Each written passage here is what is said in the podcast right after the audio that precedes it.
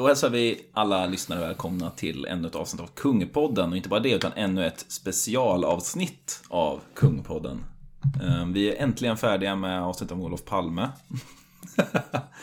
Du sa fel nu. Ja, det gjorde jag. Precis som vi pratade. Vi pratade. Det här känns nästan som att vi var lite förberett av det. Var verkligen Vi pratade om när vi lyssnade på äh, pjäsen om Mäster Olof, personen vi ska prata om idag, Mäster Olof. eh, där radioteaterpresentatör-tanten hela tiden blandar ihop eh, Ulf, skådespelaren Ulf Palme och den gamla statsministern Olof Palme. Ja, hon säger i slutet av pjäsen så här. Radioteatern gav Mäster Olof av August Strindberg i rollen som Gustav Vasa. Olof pa... Ulf Palme. Vilken jävla idiot. Vem skulle kanske kunna blanda ihop Ulf Palme och Olof Palme? Ja. Den ena är ju teaterskådis tydligen. Det var ett bra skämt för er, eh, Mäster Olof Heads där ute. Hur som helst, nu ska vi till avsnittet. Eh, ja, vi ska göra ett specialavsnitt om Mäster Olof idag. Eh, för det här avsnittet. Det är kul. Det är kul. För det här avsnittet eh, så har jag läst, eh, jag eller Ante med. Nej, det har han inte. Jag har Eh, läst jättemycket. så har jag läst eh, en bok som eh, heter Mäster Olof den mångsidige reformatorn. Eh, som en antologi utgiven av Karl... Här får du med på härliga namn här inte. Karl F Hallenkreutz och Sven-Ola Lindeberg. Kanske mer ett roligt namn. Eh, Hallenkreutz. Hallenkreutz. Och i den så har jag läst artiklarna av Sven Ingebrand, Gunnar T. Westin, Birgit Stolt och Lars-Åke Skalin. Och det som är så bra med den här boken är just att den ger en väldigt mångsidig bild av eh, Mäster Olof som har en väldigt lång karriär, intar extremt många olika roller. eh, Vilket kan vara nödvändigt för oss i vårt perspektiv. För vad vi vill göra här är att vi vill följa hans livsöde. Eh, väldigt matter of factly för att sen försöka lista ut vad han liksom ville åstadkomma i termer av politiskt program och så. Han är en väldigt lätt person att diskutera som Ja, han beredde reformationen, han ville ha en bibel på svenska, bla bla bla, 1, 2, 3, klassisk så här, protestantism, grundskoleberättelse. Eh, men det intressanta med honom är ju då alla politiska invecklingar han är en del av och hans eh, allianser och att han kan vara Gustav Vasas bästa vän och sen bli dömd till döden av Gustav Vasa men eh, benådad på väldigt kort tid och att han hela tiden överlever. Det är en ganska mystisk figur så som man som måste ha varit en väldigt seriös politisk spelare. Både med långsiktiga mål men också med väldigt mycket eh, socialt och politiskt kapital, mycket allianser och sådär. Så vi ska försöka reda ut det här genom de många olika perspektiven och angreppssätten man kan ha på eh, Mäster Olof som person. Ja, det låter väl spännande. Få höra lite om eh, varför han kunde hålla på som han höll på. Jag tänker att en person som eh, Olaus Petri måste ju, alltså hade han inte kommit till precis den här tiden i precis det här tillfället så hade han ju antagligen inte överlevt alla de här eskapaderna som han ju ändå försatte sig själv i. Eh, om man tänker på tidigare religiösa fanatiker, eller vad man ska säga, upprorsmän. Jo, han är ju en tid när Jan Hus och alla de här kanske lite har lagt eh, grunden. Ja, och Huss gick det inte så bra för. Nej, till slut gjorde det inte det. Han höll ju på ett tag. Man, men, han eh, brändes väl upp till slut. Ja, precis. Det slutar ju på sent 1300-tal, de här radikala reformatörerna av katolska kyrkan. Och Mäster Olof kom ju in här på, ah, det är i och för sig rätt fel att säga typ slutvågen, för det kom ju med Luther. Men det är ändå, Mäster Olof lever i en tid helt enkelt där det är möjligt att göra någon slags realistisk kompromiss eh, för de här reformatörerna som inte är total eh, Jesus kommer tillbaka om en kvart, alla måste dö. Mm, precis, han har ju också de här, eh, de här riktiga, vad man ska säga, de knäppjökarna i anabaptisterna och alla de här andra som kommer, vi har ju pratat om dem förut, som kom till Stockholm och var verkligen så här full out radikaler. Eh, och, och det kanske var ganska tacksamt för Olof, som då kunde se sig som lite mer pragmatisk. Och Ja, mer... och det kommer vi komma in på sen. De har ju också en ganska intressant roll till honom där man kan fråga... Man kan göra ganska många olika tolkningar på att han antingen stod dem närmare än vad man skulle kunna tro eller att han liksom bara cyniskt använde dem som någon slags extremistisk hävstång eller, eller att han såg dem som direkta fiender och försökte trycka ner dem. Många intressanta nyanser med denna person. Eh, men ja, vi, eh, vi kommer nu då försöka diskutera den här Bibelns första översättare, eh, Ja, det var väl inte riktigt. Den Till- första att översätta Bibeln någonsin. Till svenska. då, Ja, kanske. du menar så. Den är bibelöversättare, den är rättsfilosof, den är politiker, den är teolog, den är runolog faktiskt. Inte många som, det pratar vi inte om så mycket. Han eh, skrev lite grejer om hur man ska tolka runor. Okej. Eh, Ja, de- Som vi har sagt i gammalt avsnitt så var ju de flesta runorna kristliga. Så det är ju... ja, kristliga. En inte. krist... Nej, ja, kristliga. det var en kristlig. Ja, Att de det- inte så här låg runt och sånt. Ja, runorna, precis. eller de var- Exakt. Ja, eller hur? De gifte sig först. och så. Ja, ja, förlåt. Nu... Lyssna på den jävla idioten jag måste podda med. Oh. Pinsamt. Eh, nej, hur som helst. Kan han reduceras till en av de här rollerna? Nej.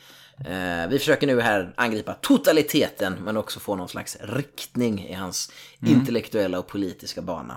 Eh, och det känns som att det är dags för Sting där. Ja, vi kör en sting. Jag honom såg en gång. En härlig konung.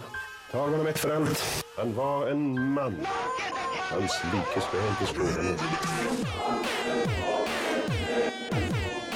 skåda nu. Come at the king, be- be- best not miss.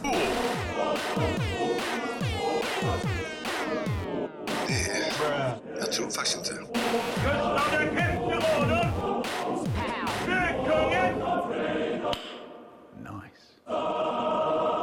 Ja, innan vi kör igång då behöver vi sätta eh, honom i ett sammanhang lite grann. Bara en liten påminnelse om i vilken eh, tidsperiod vi rör oss i. Ja, just det. Vem var egentligen den här Olas Petri som vi har pratat om massor redan nu? Ja, i första hand, som de flesta människor så börjar man som en son eller dotter, men inte man är en man. Det hade varit lite konstigt. Eller? Eller? Va? Jag vet inte. Vi är en transinklusiv podd, det är vi inte alls det. Hur som helst.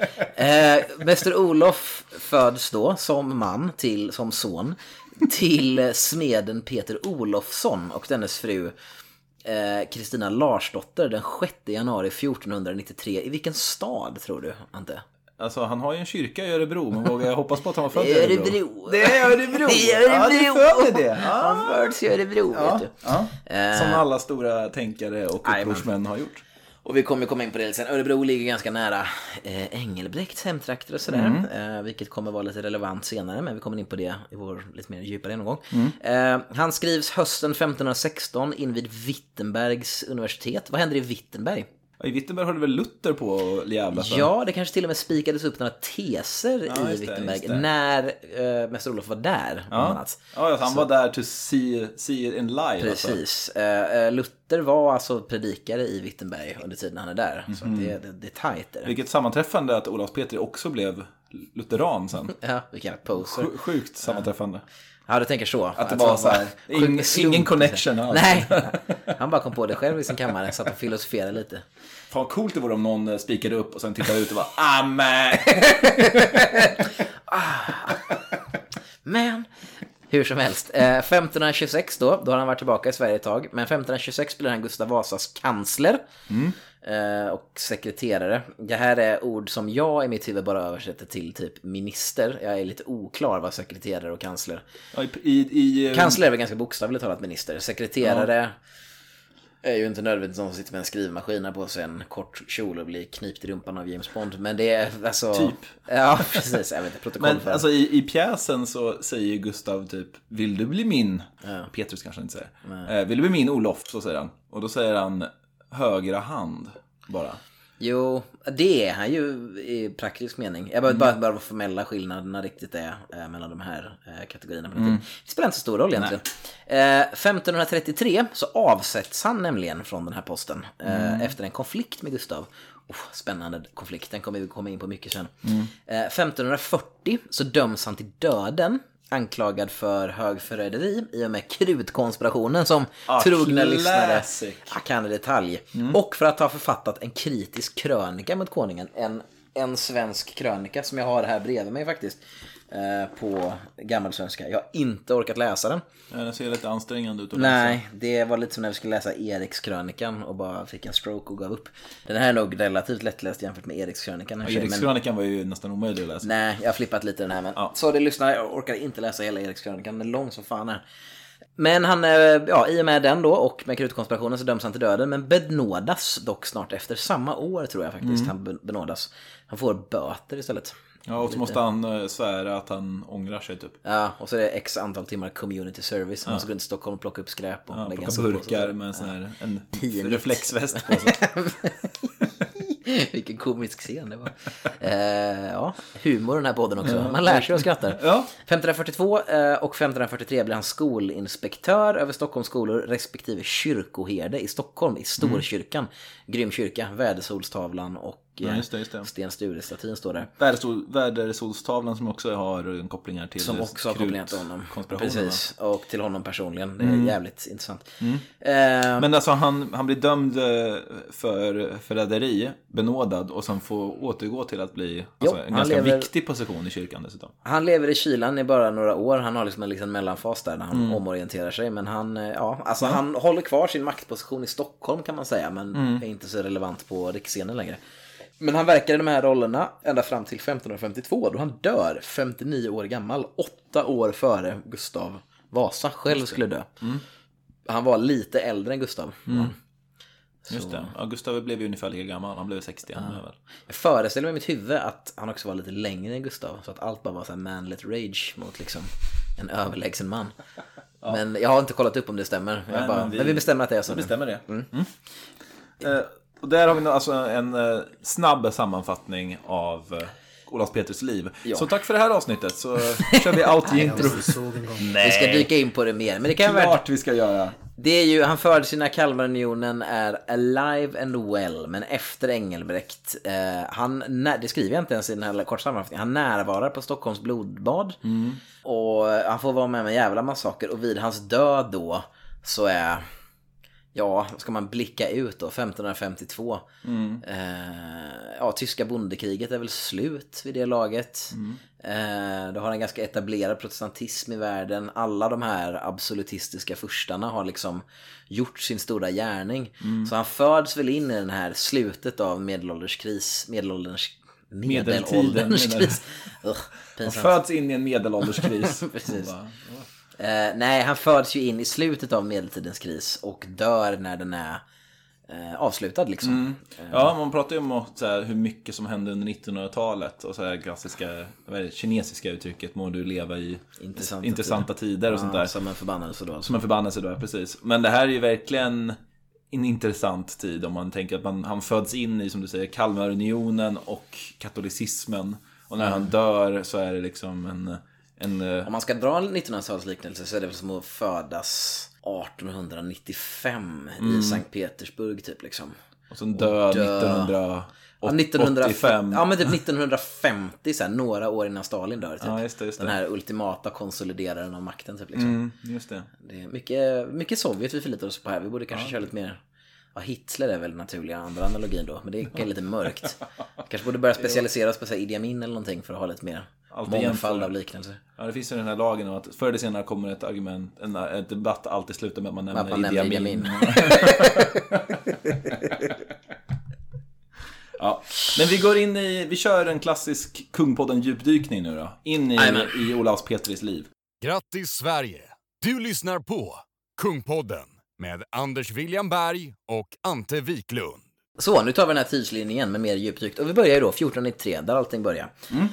Olaus Petri föds då i Örebro, som vi redan sagt, till Pe- Peter Olofsson, Peter Olofsson, eh, smed. Vilket också är kul, för att alltså Olaus Petri, är han heter ju Olof Petersson egentligen. För att du heter ju alltid din pappas förnamnsson. Eh, och det är också kul att hans pappa heter Olofsson, så att de bara... De byter. De bara alternerar. Eh, En son heter Olof den andra och sen den andra heter Peter. däremot var Olof inte förstfödd son, han var lillebror. Så Jaha. Vad hände med storebrorsan som... Lars eh, hette han, mer känd som Laurentius. Ja, just det. Ja, men han är ju känd också ja. Men han fick inte sin farsas namn. Nej. Farfars namn. Precis. Ah, eh, och hustrun Kristina Larsdotter då, Mm. eh, som i eh, August Strindbergs pjäs eh, inte kan leva med att hennes son är kättare och sådär. Vilket inte finns något historiskt belägg för att det ska ha varit så. Men vi kommer komma in på det mer sen. Just. Eh, Hallenkreutz och Lindeberg då, de här redigerarna av Mångsidig reformatorn. Eller redigerare, redaktörerna menar jag. Eh, menar att han, citat, torde ha känt släktskap med de uppsvenska bergsmän som under 1400-talet trädde fram som en ny nationell kraft i svensk politik. Detta, Engelbrekt. precis, detta torde och detta släktskap, tordet argumenterar de inte riktigt för varför torde, men det är väl ganska, alltså om du är, och det här är intressant, och borgarson och inte minst hantverkare, smed, väldigt nära liksom Sveriges guldgruva, inte då faktiska guldgruva utan Nej, nej, men, järngruva.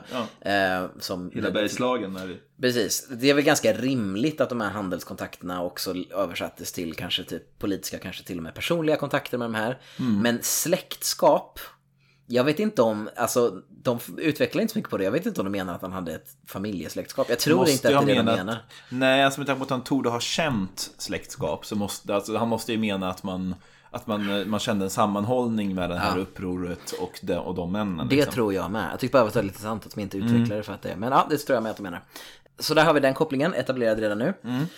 Eh, Efter studier då vid Örebro Trivialskola och i Uppsala då. tror att Örebro Trivialskola är samma skola som sen blev mitt gymnasium som jag gick på i Örebro.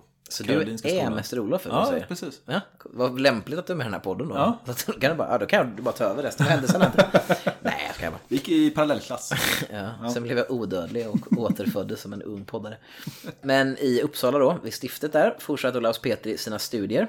Efter att han hade studerat på de här ställena så fortsätter han stu- sina studier i Tyskland. Och han börjar då en kort vistelse i Leipzig hösten 1516. Leipzig är då ett väldigt konservativt eh, stift eh, som är känt för att vara liksom hårdnackade katoliker. Eh, Så han, eh, likt väldigt många andra studenter, liksom landar där en kort stund tills han söker sig vidare till det här coola. Det är som att du kommer från en liten håla och ska åka in till liksom den stora stan för att plugga. Och så är det kanske att du åker till, jag vet inte, någon tänk- folkhögskola i typ Halmstad.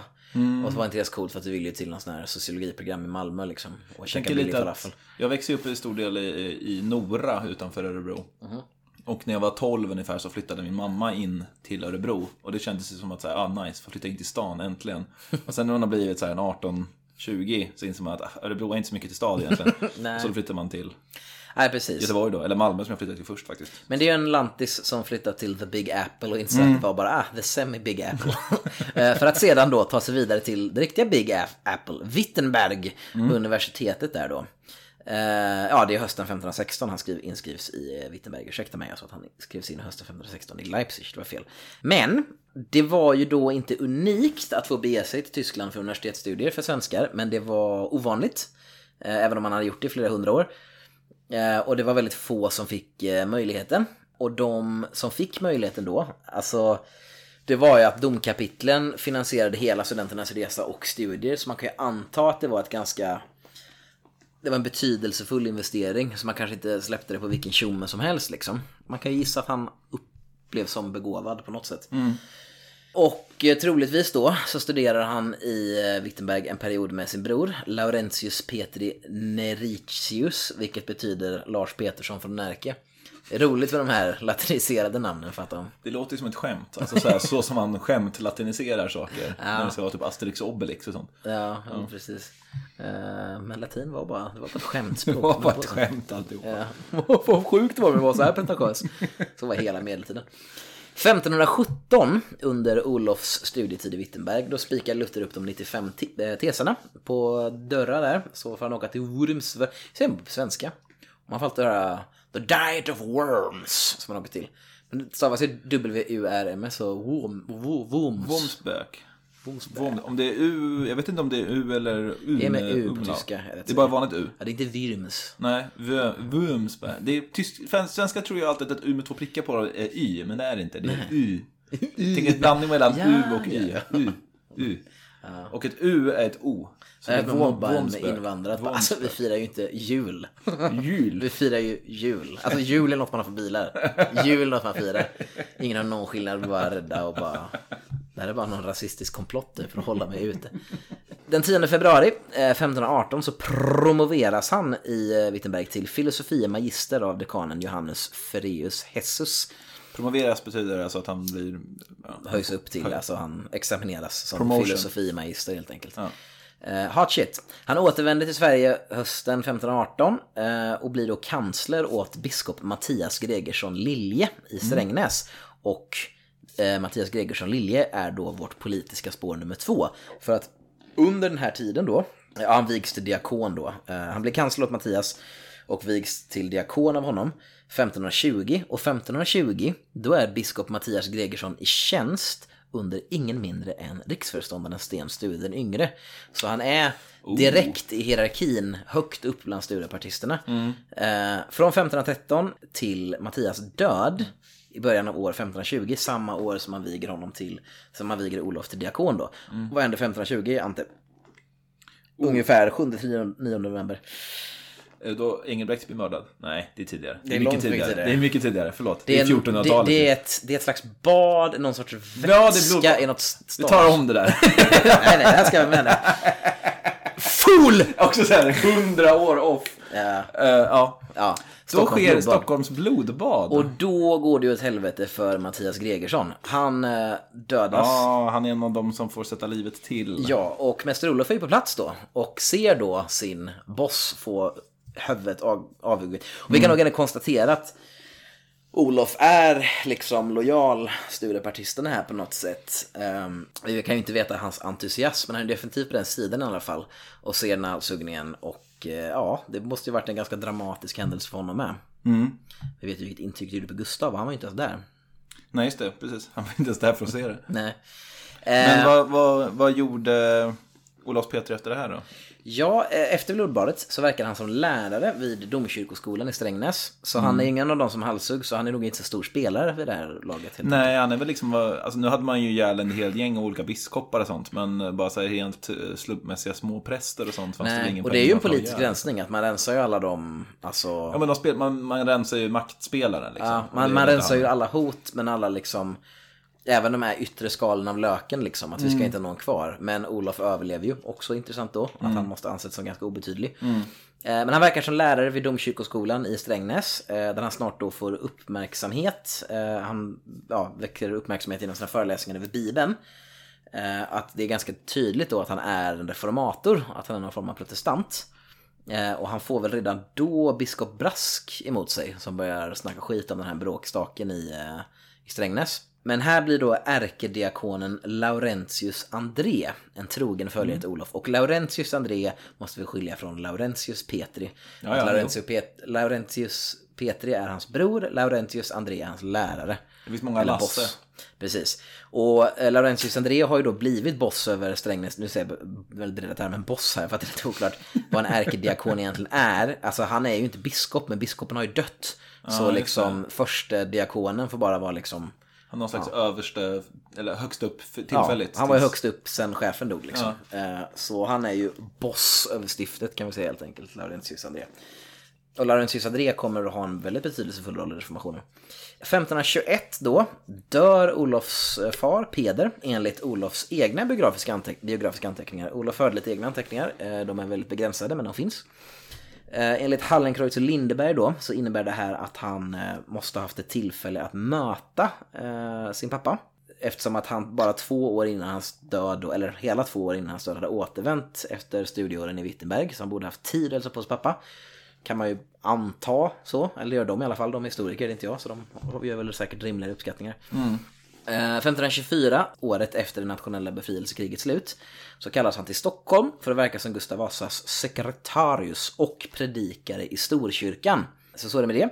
Han gifter sig 1525 med borgardottern Kristina som är dotter till Malin som är änka efter skräddaren Mikael Jansson. Så det är nu hantverkarborgare, två stycken, en från Örebro och en från Stockholm. Bara det råkar vara så att en av dem är präst. Ja, jo, precis. Men det är, det är den här klassaspekten här jag försöker lyfta fram. Ja, okej, ja. Så du, häng med. Ja. det var ett skämt, men det lät så jävla osoft när jag sa det. Ja, ja. Eh, Jag ber om ursäkt till lyssnarna för den här dåliga stämningen jag skapat.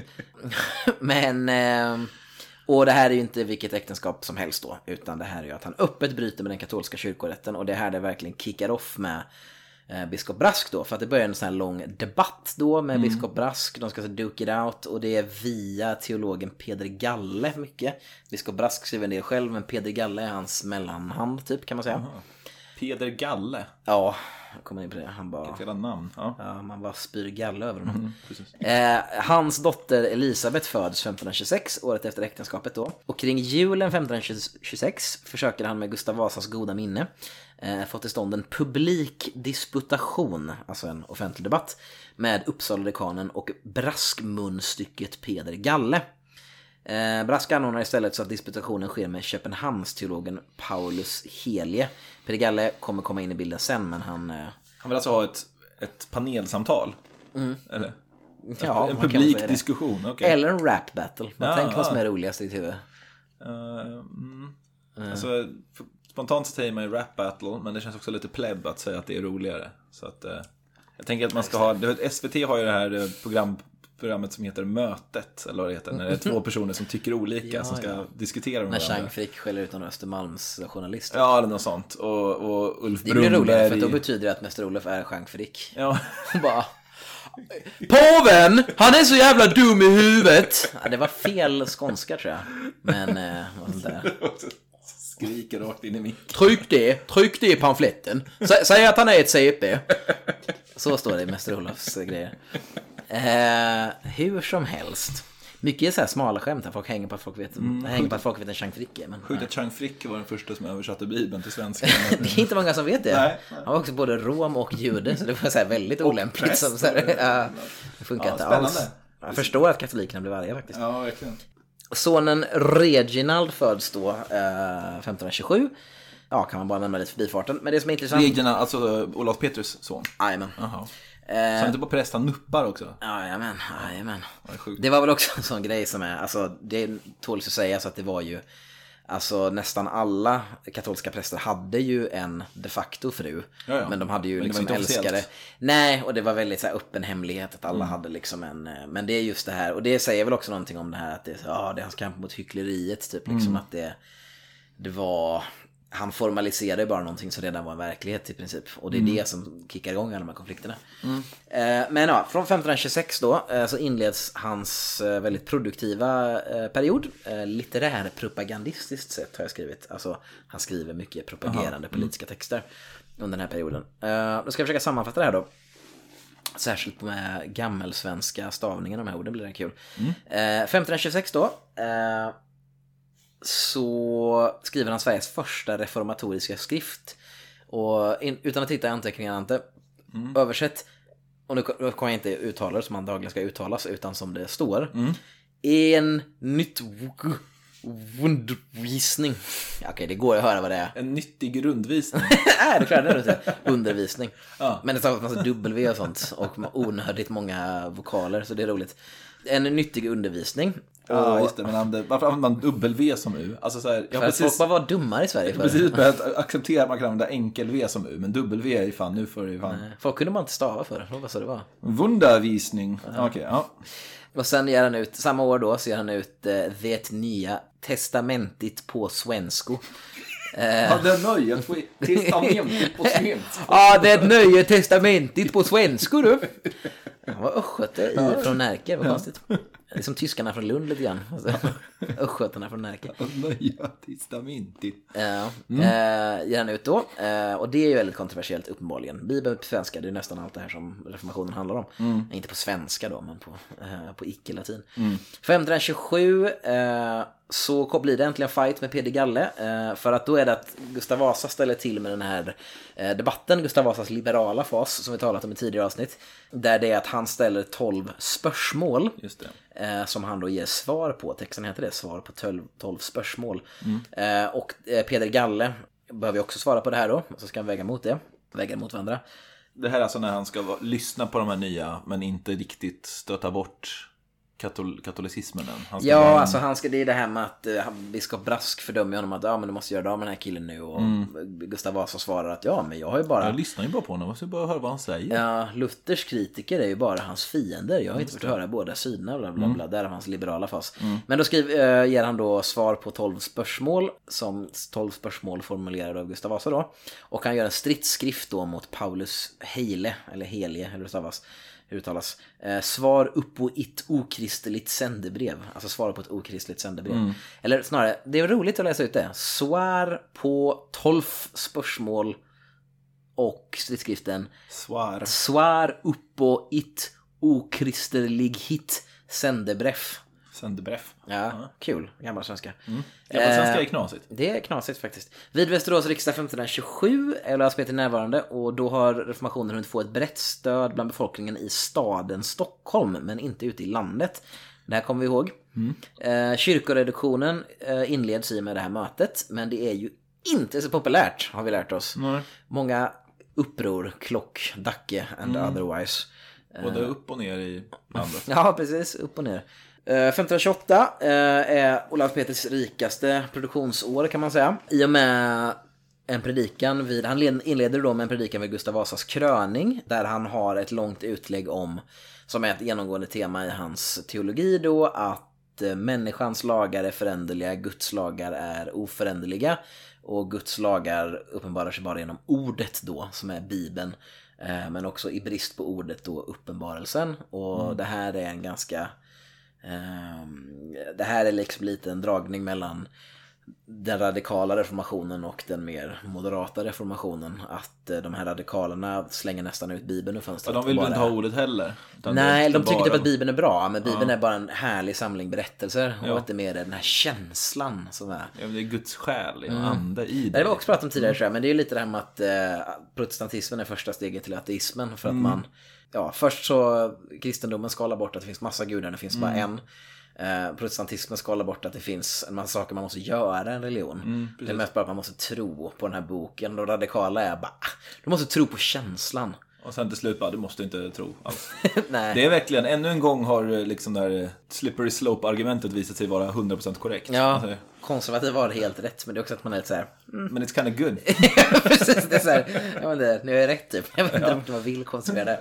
Men, men, men. Ja, och han samma år då så sk- eh, författar han skriften eh, En liten bok om sakramenten. Eh, En liten bok i Huilco, kloster Le Fuerne, förklarat Warder och om Guds ord och meniskios bud och stadgar.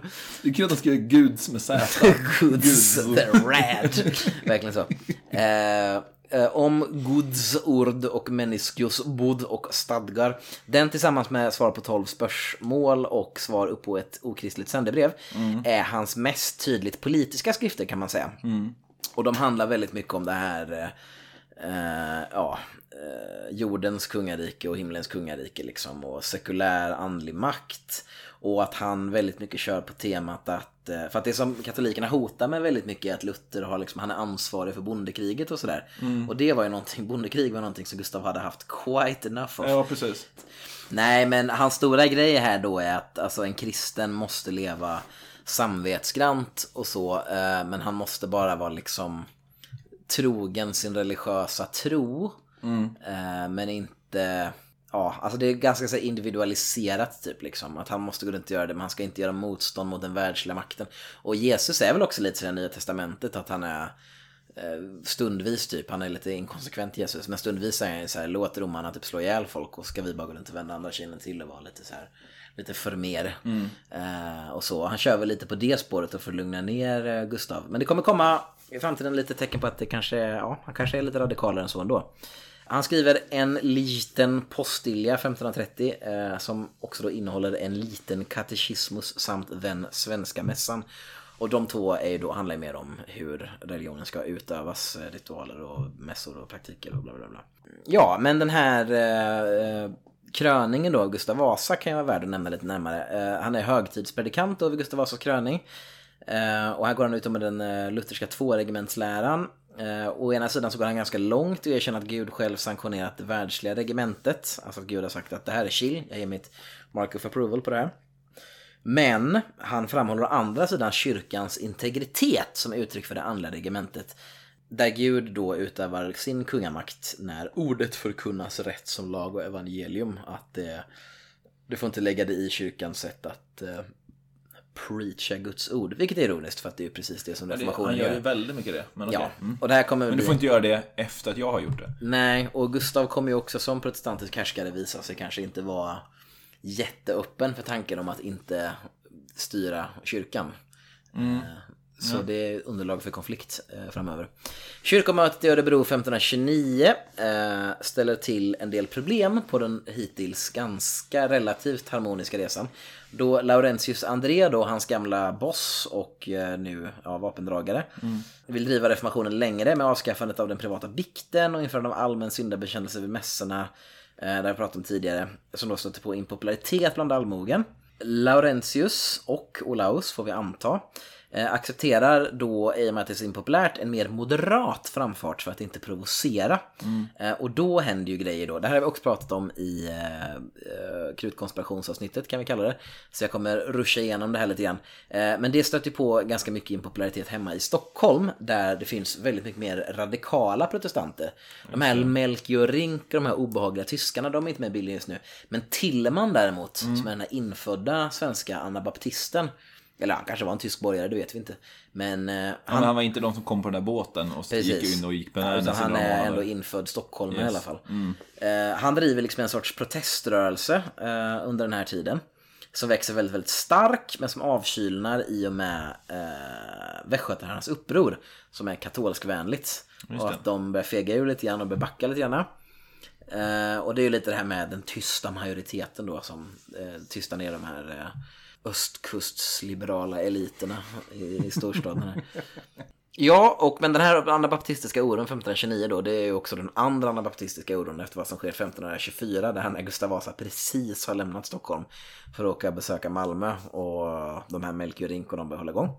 Senare under 1529 då efter att de här oroligheterna lagt sig och västgötarnas uppror är krossat så uppdateras avtalet med Stockholm där då eh, Olof sitter och styr. Eh, och de här självständigheterna och de ekonomiska privilegierna utvidgas ganska frikostigt eh, och det är inte så konstigt i och med den roll som Stockholmsborgarna spelat vid Örebros kyrkomöte Strängnäs riksdag samma år. Eh, som handlade då om att krossa den reaktionära, andliga respektive sekulära eh, aristokratiska makten. Och där stödjer ju sig eh, Gustav väldigt mycket på borgarna för att kunna göra det här. Ja, det är också då han dömer de upproriska västgötaherrarna, många till döden. Eh, och det var ju ett power move man behövde stöd för att kunna genomföra. Men privilegiebrevet 1529 då, som de får som tack för det här. Det betyder att många av de äldre tidernas ekonomiska privilegier återställs. För att ända sedan de har befriat Stockholm efter befrielsekriget så har de ju bara varit låt där hänga lite i luften och man visste inte hur det skulle landa. Men många av de här äldre tidernas ekonomiska privilegier återställs. Och en del expanderas till och med. Eh, Men de politiska privilegierna och kungens roll i tillsättandet av eh, statsrådet och och med mera. Den, eh, kungens makt i det här utvidgas då, så deras politiska rättigheter inskränks kan man säga. Klockupproret bryter ut då 1531 och det är till reaktionärt katolskt uppror. Eh, Men han lyckas stoppa det då så måste Gustav ha någon att skylla på. Och då skyller han på Laurentius André och Olaus Petri. Att de har, det är de som har stått för konfiskeringen av alla klenoder, nedstängande av kloster, att mässan ska vara på svenska och sådär, vilket väl är en halvsanning. År 1531 så sparkas därför Laurentius André från sin roll som kansler och han satt ju då till och med i riksrådet. Ur det. Han var ju ärkebiskop till och med eh, och han förlorade det då. I november 1532 har André förlorat all form av politiskt inflytande. Olaus Petri eh, går samma öde till mötes. Eh, förlorar alla sina poster men får leva ut sitt liv som skolinspektör och rektor i Stockholm. Och eh, ja, det här är också 1531, då har det väl inte brutit Men grevefejden bryter ut snart här på i alla fall. I Danmark. Ja, fast det är nog redan 31 tror jag. Men det är kanske att Sverige börjar involveras först där 33 ungefär tror jag. Eh, och det är troligt också att det är den internationella scenen också som gjort honom, det är lämpligt att skylla på dem nu för att de kanske säger nej men de kanske är tokigare än så här ändå. Kan inte riktigt lita på dem. Och i och med den här inskränkningen av politiska rättigheterna så de här evangelistiska borgarna i Stockholm eh, deras position har redan försvagats, så de har avsatt jättemånga men det kommer bli ännu värre för dem kan jag säga, de här borgarna. Och anledningen till att jag pratar om de här är ju för att det här är ju ändå Olofs folk på något sätt. Det är det. Protestantiska borgare, nära kopplingar till vad som hände på kontinenten, entusiastiska mot det liksom. Det finns ju ganska goda skäl att tro att han identifierar sig med de här människorna. Som borgarson, som efter sin, när han växer upp och slutar vara borgare i någon slags yrkesmening, åker till Wittenberg och lär sig där från borgarnas mest populära religiösa ledare. Kommer hem, blir direkt Stockholmsbaserad. Alltså man får ju ko- komma ihåg hela tiden att han är ju intimt, intimt kopplad till borgarskapet hela sitt liv. Just det. Man kan ta en pojke ut ur borgarskapet, men inte borgarskapet ur en pojke. Helt sant, helt sant. Gifter ju sig med Stockholmsborgare också. Så. Ja, såklart. Ja, eh, och den här tiden efter han har blivit avsatt då, så dedikerar han 1533 till att översätta det gamla testamentet och skriva en svensk krönika som är känd för att det kanske är Sveriges första källkritiska historieverk där han tar avstånd från göticismen, den förrädaren, eh, antipatrioten, hatar Sverige. Så är vidrigt. ja, kan bara hålla i åtanke att han liksom snackar ner på svenskarna. Påstå att svenskar inte var de som invaderade Rom. Om de här vansinniga myterna kränker dig så kan jag hjälpa dig packa din väska. så brukar jag tänka. Eh, Jag är svensk. Jag invaderade Rom. Om Om det inte Jag passar- förstörde västvärlden. Därför förtjänar jag mest respekt i västvärlden. Om du inte kan klara det så hjälper jag, hjälper jag dig gärna att packa. En sån här nice här, marknads-t-shirt. sån här. Har du sett dem som det är så här, jag är en man, jag äter kött. Precis. Ja, nice. Absolut svensk. Och så är det typ så här Roms flagga. och eh, typ en dum german med en båk. Absolut svensk. Veni vidi vici. absolut svensk. Så det var en barbar som våldtar en romare. Weird. Eh, ja, hur som helst. Eh, men den är känd för att vara kanske Sveriges första källkritiska historieverk. Men det är också en, lite av en diss-track mot Gustav. Efter att han har blivit avsatt också, så lite bittert. Så. här. Eh, En cope helt enkelt. Ja, men han pratar väl om liksom, det är mycket så här forna tyranners grymhet, hint hint, Gustav är lite så här också. Eh, men, nu blir det åka av här Ante, för att man kan ju pusha runt borgarna i Stockholm jävligt hårt. Eh, du vet, det är så här, mobbaren trycker in i ett skåp och sådär, sen dyker han upp en dag med en AK till skolan och bara skjuter alla liksom och skriver till Olof bara Kom inte till skolan imorgon, en del av är coola. Precis. Eller, eller som i det här fallet då när man eh, ska plantera en jättestor tunna krut under skolan och spränga, spränga den. Eller under rektorns stol, eller vad var det? Krutkonspirationen, exakt. Det är någon slags NRA-kampanj så att säga, om vi bara bannlyser alla vapen. Just bara, det. liberalerna inte, nej men det liberalerna inte fattar att då kommer folk bara dyka upp en stora tunnor med krut istället. Du tycker så? Vi har haft det här problemet sedan Ja, 1530-talet. just det, det är sant. Eh, 1536 då eh, så anklagas ju, nu hoppar vi några år framåt, men alltså 1536 så anklagas då eh, myntmästaren Anders Hansson och eh, Stockholmsborgarna Hans Burkman, Clement Rensel, eh, Brant Gottskalksson och den eh, väldigt så här misstänkta efternamnspersonen Dietrich Boven. Eh, Berend Thorgeist, Kurt Ja, Druven. Kurt Druvenagel och Gert Krutmakare. Lite så ska- Det var, kan det varit boven och krutmakaren? Precis, vi gjorde exakt det här skämt förra gången. Så jag tror det. på det för mycket. Men de, ja skitsamma, det här känner ni till lyssnarna då. De anklagas då för att ha under de föregående året planerat att Tintin eh, Gustav Vasa genom att placera en stor krutdunk under hans stol så att han skulle sprängas upp och landa med så här sotigt ansikte, håret står åt alla håll. Ehm, så. Eh, och det är ju det här med att vi vet inte om den här konspirationen har skett på riktigt. Det är att Gustav Vasa kan ha hittat på den för att ge sig själv ett skäl och rensa ut de här människorna. Men vi vet ju att det är väldigt impopulärt i Stockholm den här tiden med de här blockaderna mot Lübeck och annan typ antilybsk politik i allmänhet. Det är en del av det här kriget där Wilhelmina har tagit över i i Lübeck och går liksom på offensiven för borgarnas sak och liksom borgarna i Stockholm märker ganska ty- tydligt att liksom Gustav inte är på deras sida i den här konflikten. Eller inte på deras bröder i Lübecks sida. Och Gustav är typ väldigt paranoid under den här perioden. Han är ganska medveten om det här men också så här är han paranoid för att han är tokig eller är han paranoid för att han borde vara det? Jo, precis. Ehm, och Kristian den tredje då ska också liksom ha underblåst Gustavs oro här. För att han var, de litar inte på de där borgarna. Jag kollar vad som hände med mina i Malmö och Köpenhamn. De är, de är fucking crazy. Ehm, så 9 maj 1534 så tvingar Gustav Björn Björnsson en av på Gustavs initiativ inflyttad landsortsborgare, han är från Söderköping då, att avgå från sin post som en av stadens två borgmästare. Så han litar inte på den han tillsatt själv. Och den här snubben lever fritt en tid, häktas sen, frias 1538, tillåts driva borgerlig näring i Uppsala, bla bla bla. Och Björn Björnsson ska vi veta har varit i Olaus Petris närmsta krets. Alltså de ska ha varit nära politiska allierade. Och Gustav menar i sin anklagelseakt mot Laurentius och, Olaus, eller ja, mot Lars och Olof, från årsskiftet eh, 39 till, eh, 39 till 40, att Björnsson tillsammans med dem då och eh, Gorius Holst, som också är anklagad i rättegången, att de ska ha, ha infört en ny sorts eh, rätts... Det här är så pinsamt för jag... Rättsskipning, skipning. Rättsskipning. Ja, jag har bara skrivit det ordet. Jag kunde kunde ju skrivit någonting annat men Ja. ja, det ordet som du sa i alla fall. som skulle utgå mer från var och ens egna samvete och inte lagboken. Alltså att man, eh, alltså domaren skulle ha mera makt snarare än lagen i princip. eh, som Det skulle låter ju lite, det låter risky. men Det ja. låter lite risky. Och lite anabaptistiskt har jag skrivit inom stationstecken. För att det är, jag vet inte, det är så här, bort med boken, in med tron liksom. På något sätt så. Ja, just det, just det. Att det är lite det hållet. Det finns, ja, det finns underlag för att Olaus Petri ska ha sympatier för det här. För att han skriver domarboken, om, han är ju liksom rättsfilosof. Att han lutar lite åt det här hållet. Så det finns ju skäl i då, Gustavs anklagelse är ja, du har den här rättsfilosofin. Och det är liksom inte helt, det finns böcker som pekar på att han kanske hade det. Också konstig sak att liksom anklaga, döma någon för att de har fel. Ja, medeltiden. Det var, Ja, det var inte helt ovanligt tycker jag. Nej, precis. Och det räckte med det för att kunna känna att det här är tillräckligt eh, nära för att vi ska kunna blanda in det i den här Vilket är smeten. ironiskt för Gustav dömer ju jättemycket utifrån sitt samvete och sina känslor. Så, jag menar. De skulle ha sagt det till honom. De skulle sagt det när han stod där så här bakbundna med yxan mot nacken och bara "Åh, Hycklare, vad du säger att du vill det här. Men har du tänkt på? Fact-checka honom. precis. Fact-checka Gustav. Bara, Du är emot kapitalism, men du har en iPhone. Ja, han blev ju fact-checkad så hårt också så att de benådade honom. Så, precis. uff, jobbig ny vinkel på dem att så här vidriga Reddit, I fucking love science-svin. Som liksom bara var så bra på så här dissa the chuds så att de, ja, hemskt. Eh, så att de klarade sig. Eh, hur som I helst. fucking love anabaptism. Precis. Turning point uh, minns, minns.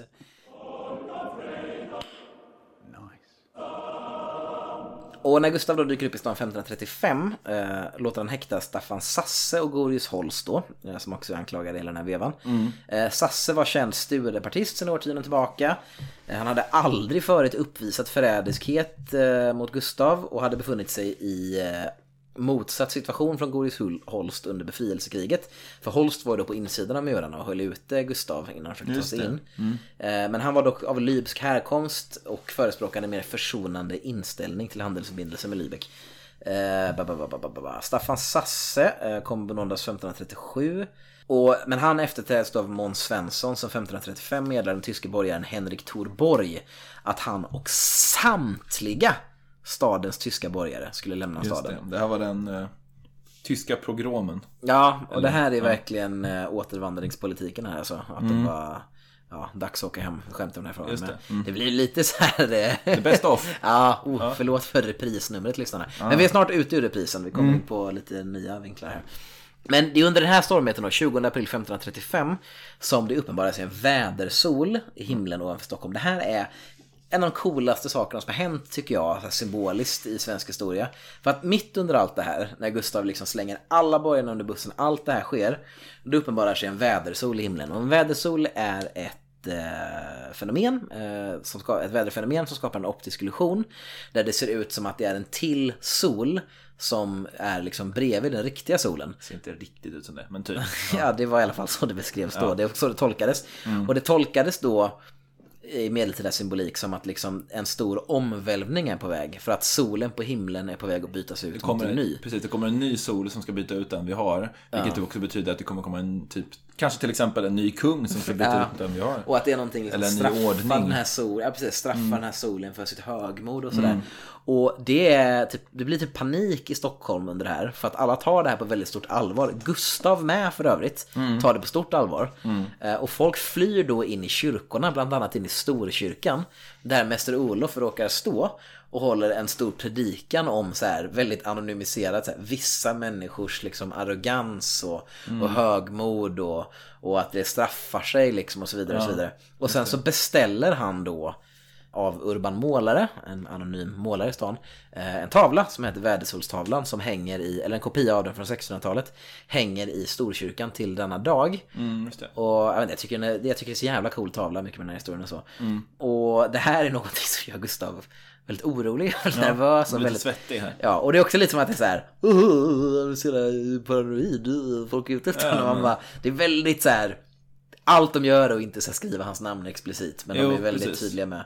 Men då anklagas Olaus Petri tillsammans med Anders Myntmästare av Gustav som upphovsmän till tavlan för att det är väl inte bevisat att det är dem, men han anklagar dem för att det är dem då som har bara beställt den. råkar hänga inne med det ja, det gör det i och för sig mycket senare. Men... Sommaren 1535, bara några månader efter vädersolen, blir det tydligt att Wullenwäve och Lübeck skulle förlora och i februari 1536 sluts ett fredsfördrag i Hamburg eh, utan att Gustav är med vid förhandlingsbordet. Efter allt det här, den 12 april 1536, så menar Germund, Germund Svensson, som efterträtt sin bror Måns Svensson som slottsfogde i Stockholm, att han upptäckt en konspiration mot kungens liv som han lyckats avvärja, vilket då är krutkonspirationen 1536. Så också att många av de här häktningarna och grejerna, de har ju börjat hända innan krutkonspirationen. Ehm, Ja, det är, det är verkligen inte så att krut. Det är verkligen inte så att krutkonspirationen kommer från ingenstans. Vilket också kanske är anledningen till att det känns som att det är så himla praktiskt att krutkonspirationen krons.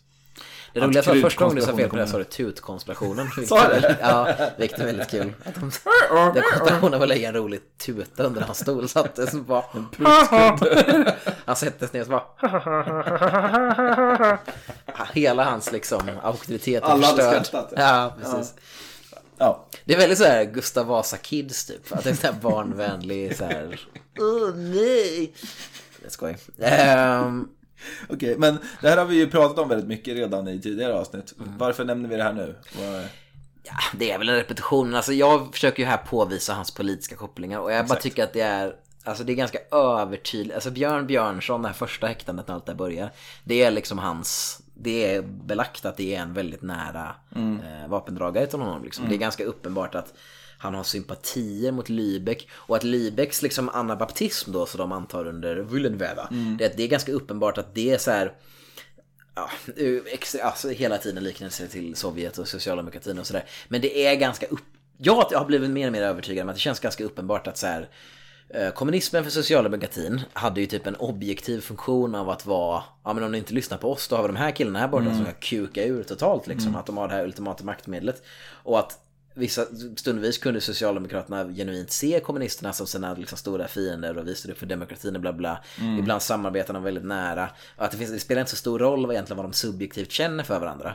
Utan liksom i den här dragkampen så är det alltid liksom så här, atomvapensknappen liksom. Att vi kan trycka på det här. Den jättetjocka killen längst bak i Ja, dragkampen. och det är så uppenbart att liksom då om Olof är någon mer moderat gestalt, alltså det finns alltid, han har ju liksom, det är väldigt det är inte jätte, det är inte så vattentäta skott mellan honom och de här anabaptisterna. Och det är väldigt uppenbart att han skulle bara kunna trycka på anabaptismknappen och skapa liksom kravaller i Stockholm, ta över murarna och sådär. Och Gustav försöker väl förebygga eh, möjligheterna till det här liksom.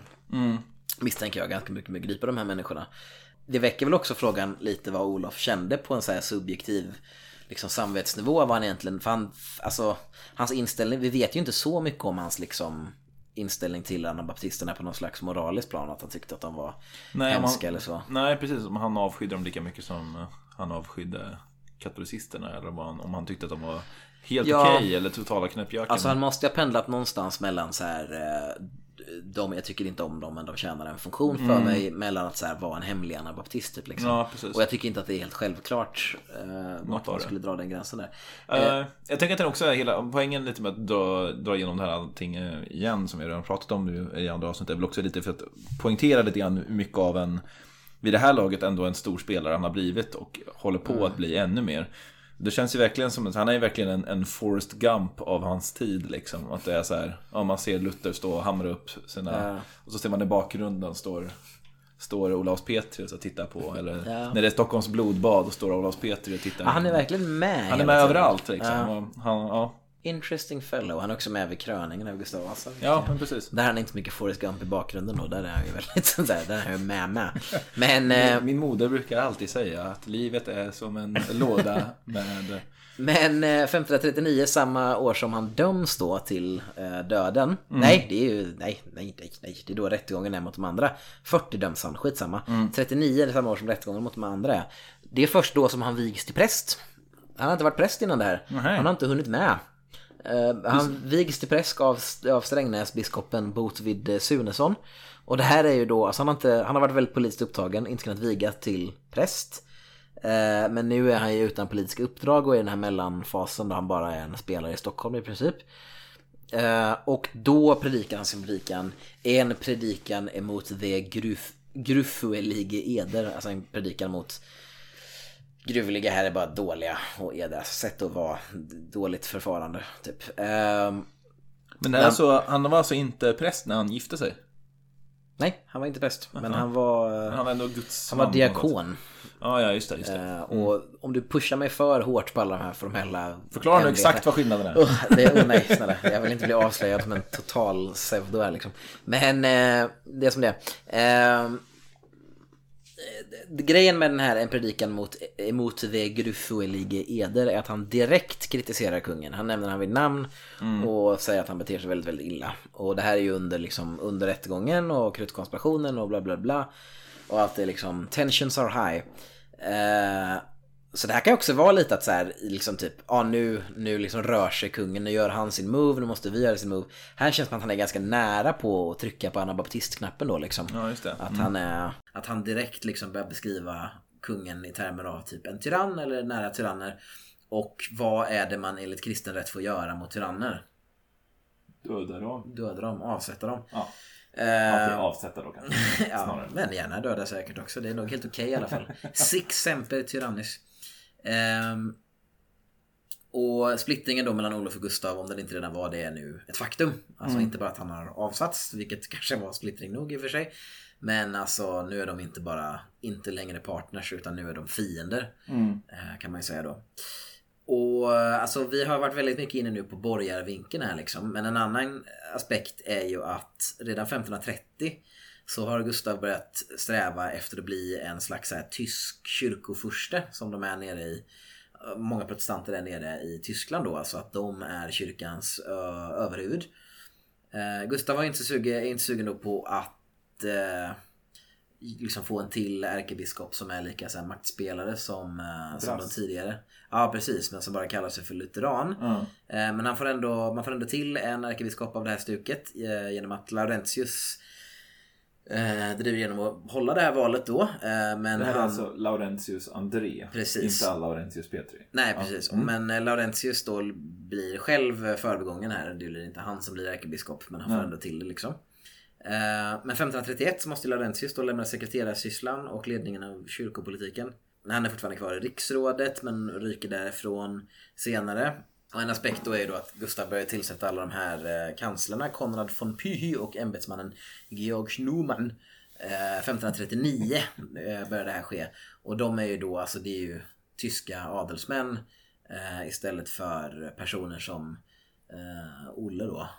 Smed, enkel smedson från Örebro som genom sin, bara sina his wits har klättrat sig upp, pluggat sig upp till makten.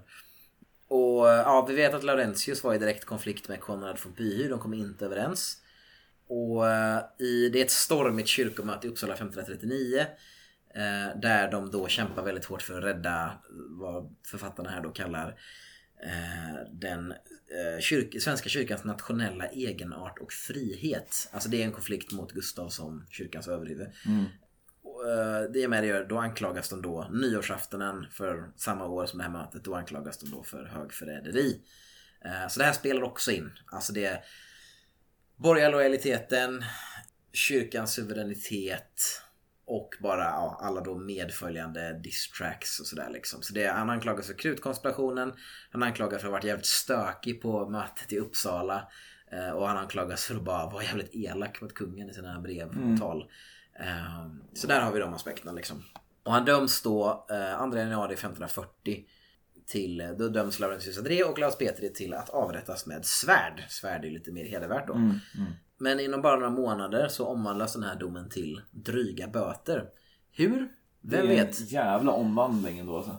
Ja, och min tolkning är ju hugger de huvudet av Laus Petri då behöver inte han trycka på anabaptistknappen utan den trycker på sig själv. Mm, precis. Föreställer mig. Det är Alltså, en tickande bomb här liksom. ja, alltså för, om man inte ska vara naiv måste man tänka att det inte är som att det är liksom så här Gustav är typ, ja han blir nådig typ liksom. Utan det är ju för att det är en maktfaktor såklart. Det är någon liksom, det är en dragkamp, gör jag det här så kommer de göra det och så vidare. Och det måste ju vara att han inte hade råd med, alltså 1540, 43 är ju Dackeupproret, eller Dackefejden.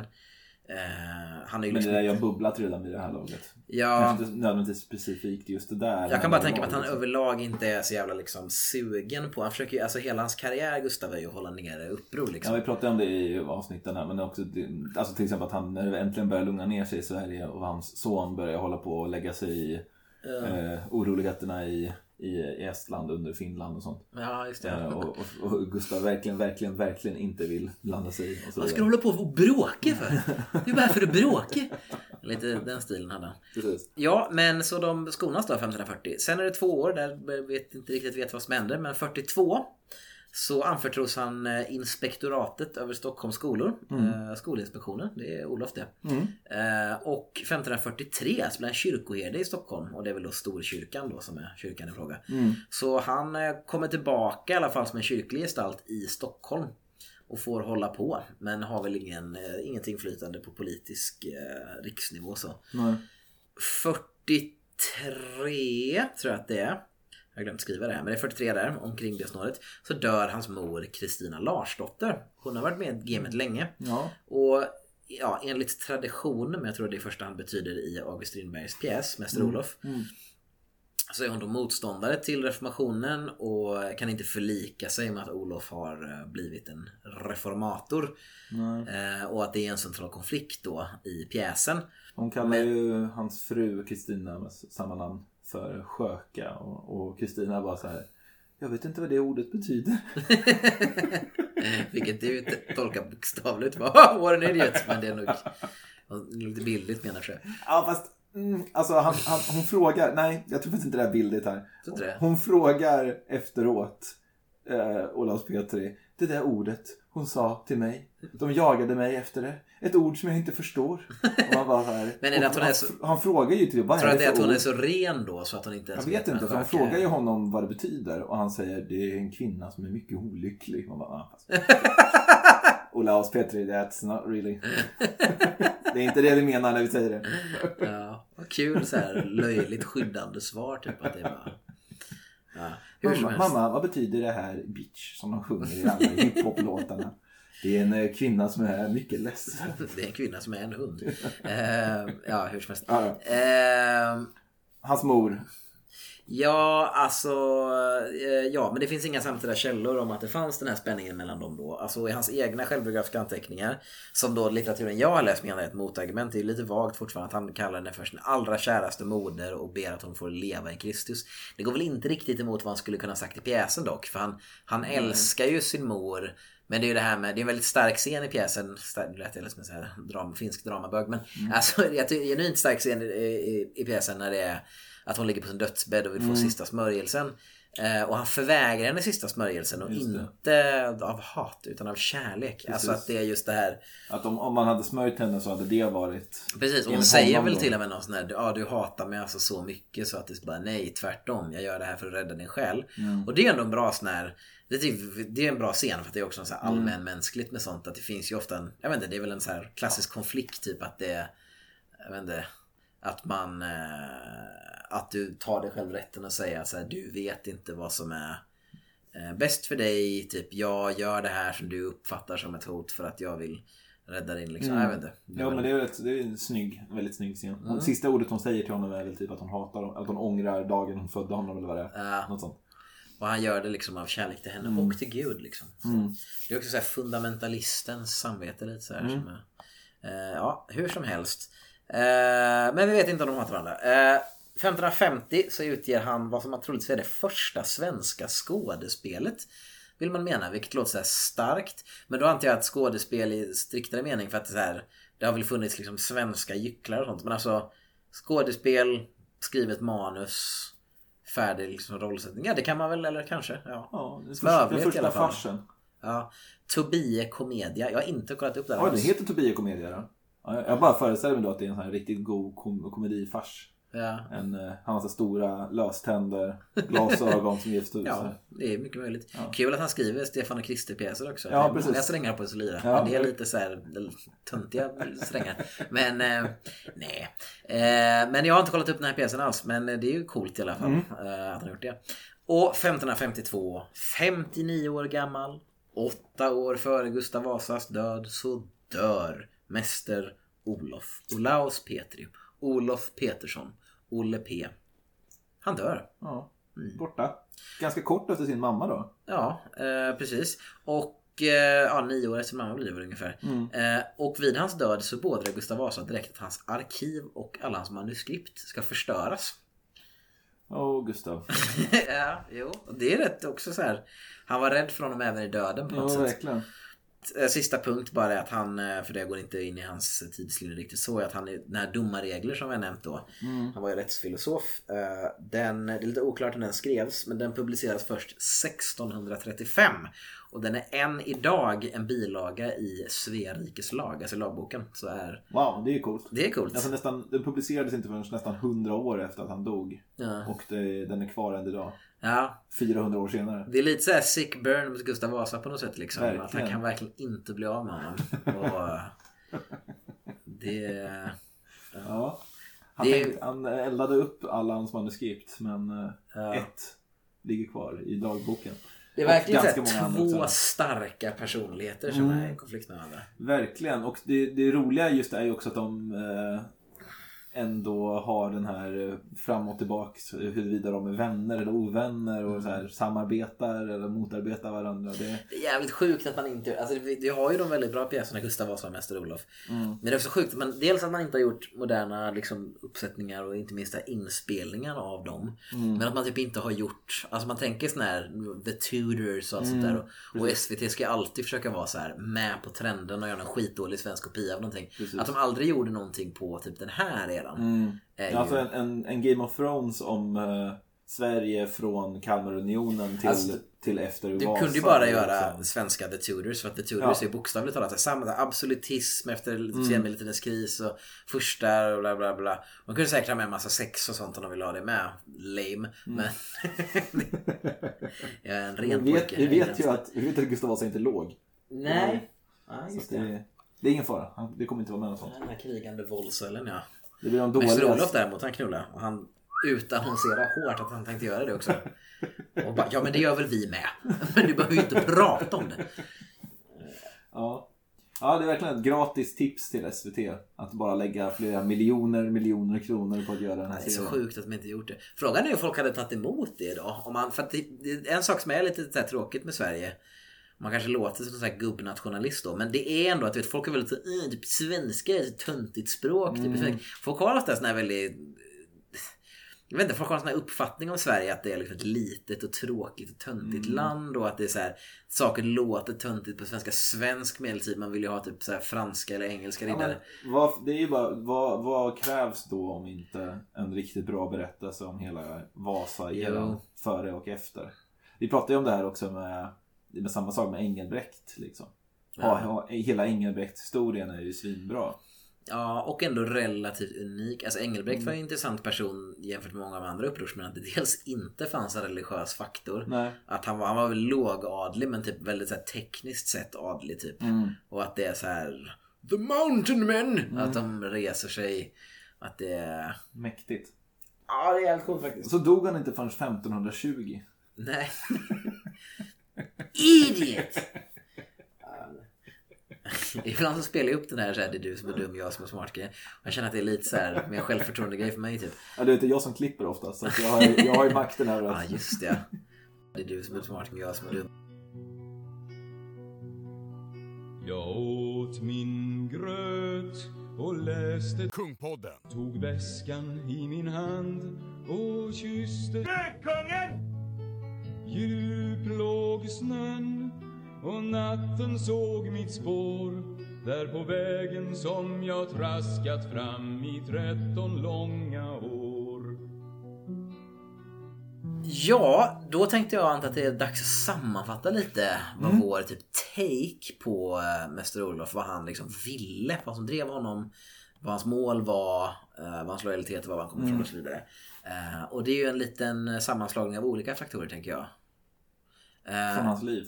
Ja, jag kan börja med att fråga dig, för jag har ju förberett eh, lite anteckningar och så här, men innan du stirrar på dem Ante, fuska Ja. inte nu. Ja, jag Hur tittar- tänker tittar du bort typ, i din bild av så här, Mäster om du skulle förklara så här, eh, in, ja, vad, vad, vad var han för politisk människa? Vad var liksom, vad tror du var, ja, hur skulle du förklara? Jag jag vet inte, jag, jag så här, spontant så tycker jag alltid, jag tycker det är väldigt svårt att släppa jag är verkligen en sån som är lätt, lätt påverkad av de här avsnitten. För det är alltid så här. Jag är väldigt mycket mer benägen att eh, ge en kung härlig konungsstämpeln än eh, en banehuggstämpeln. Oftast i alla fall.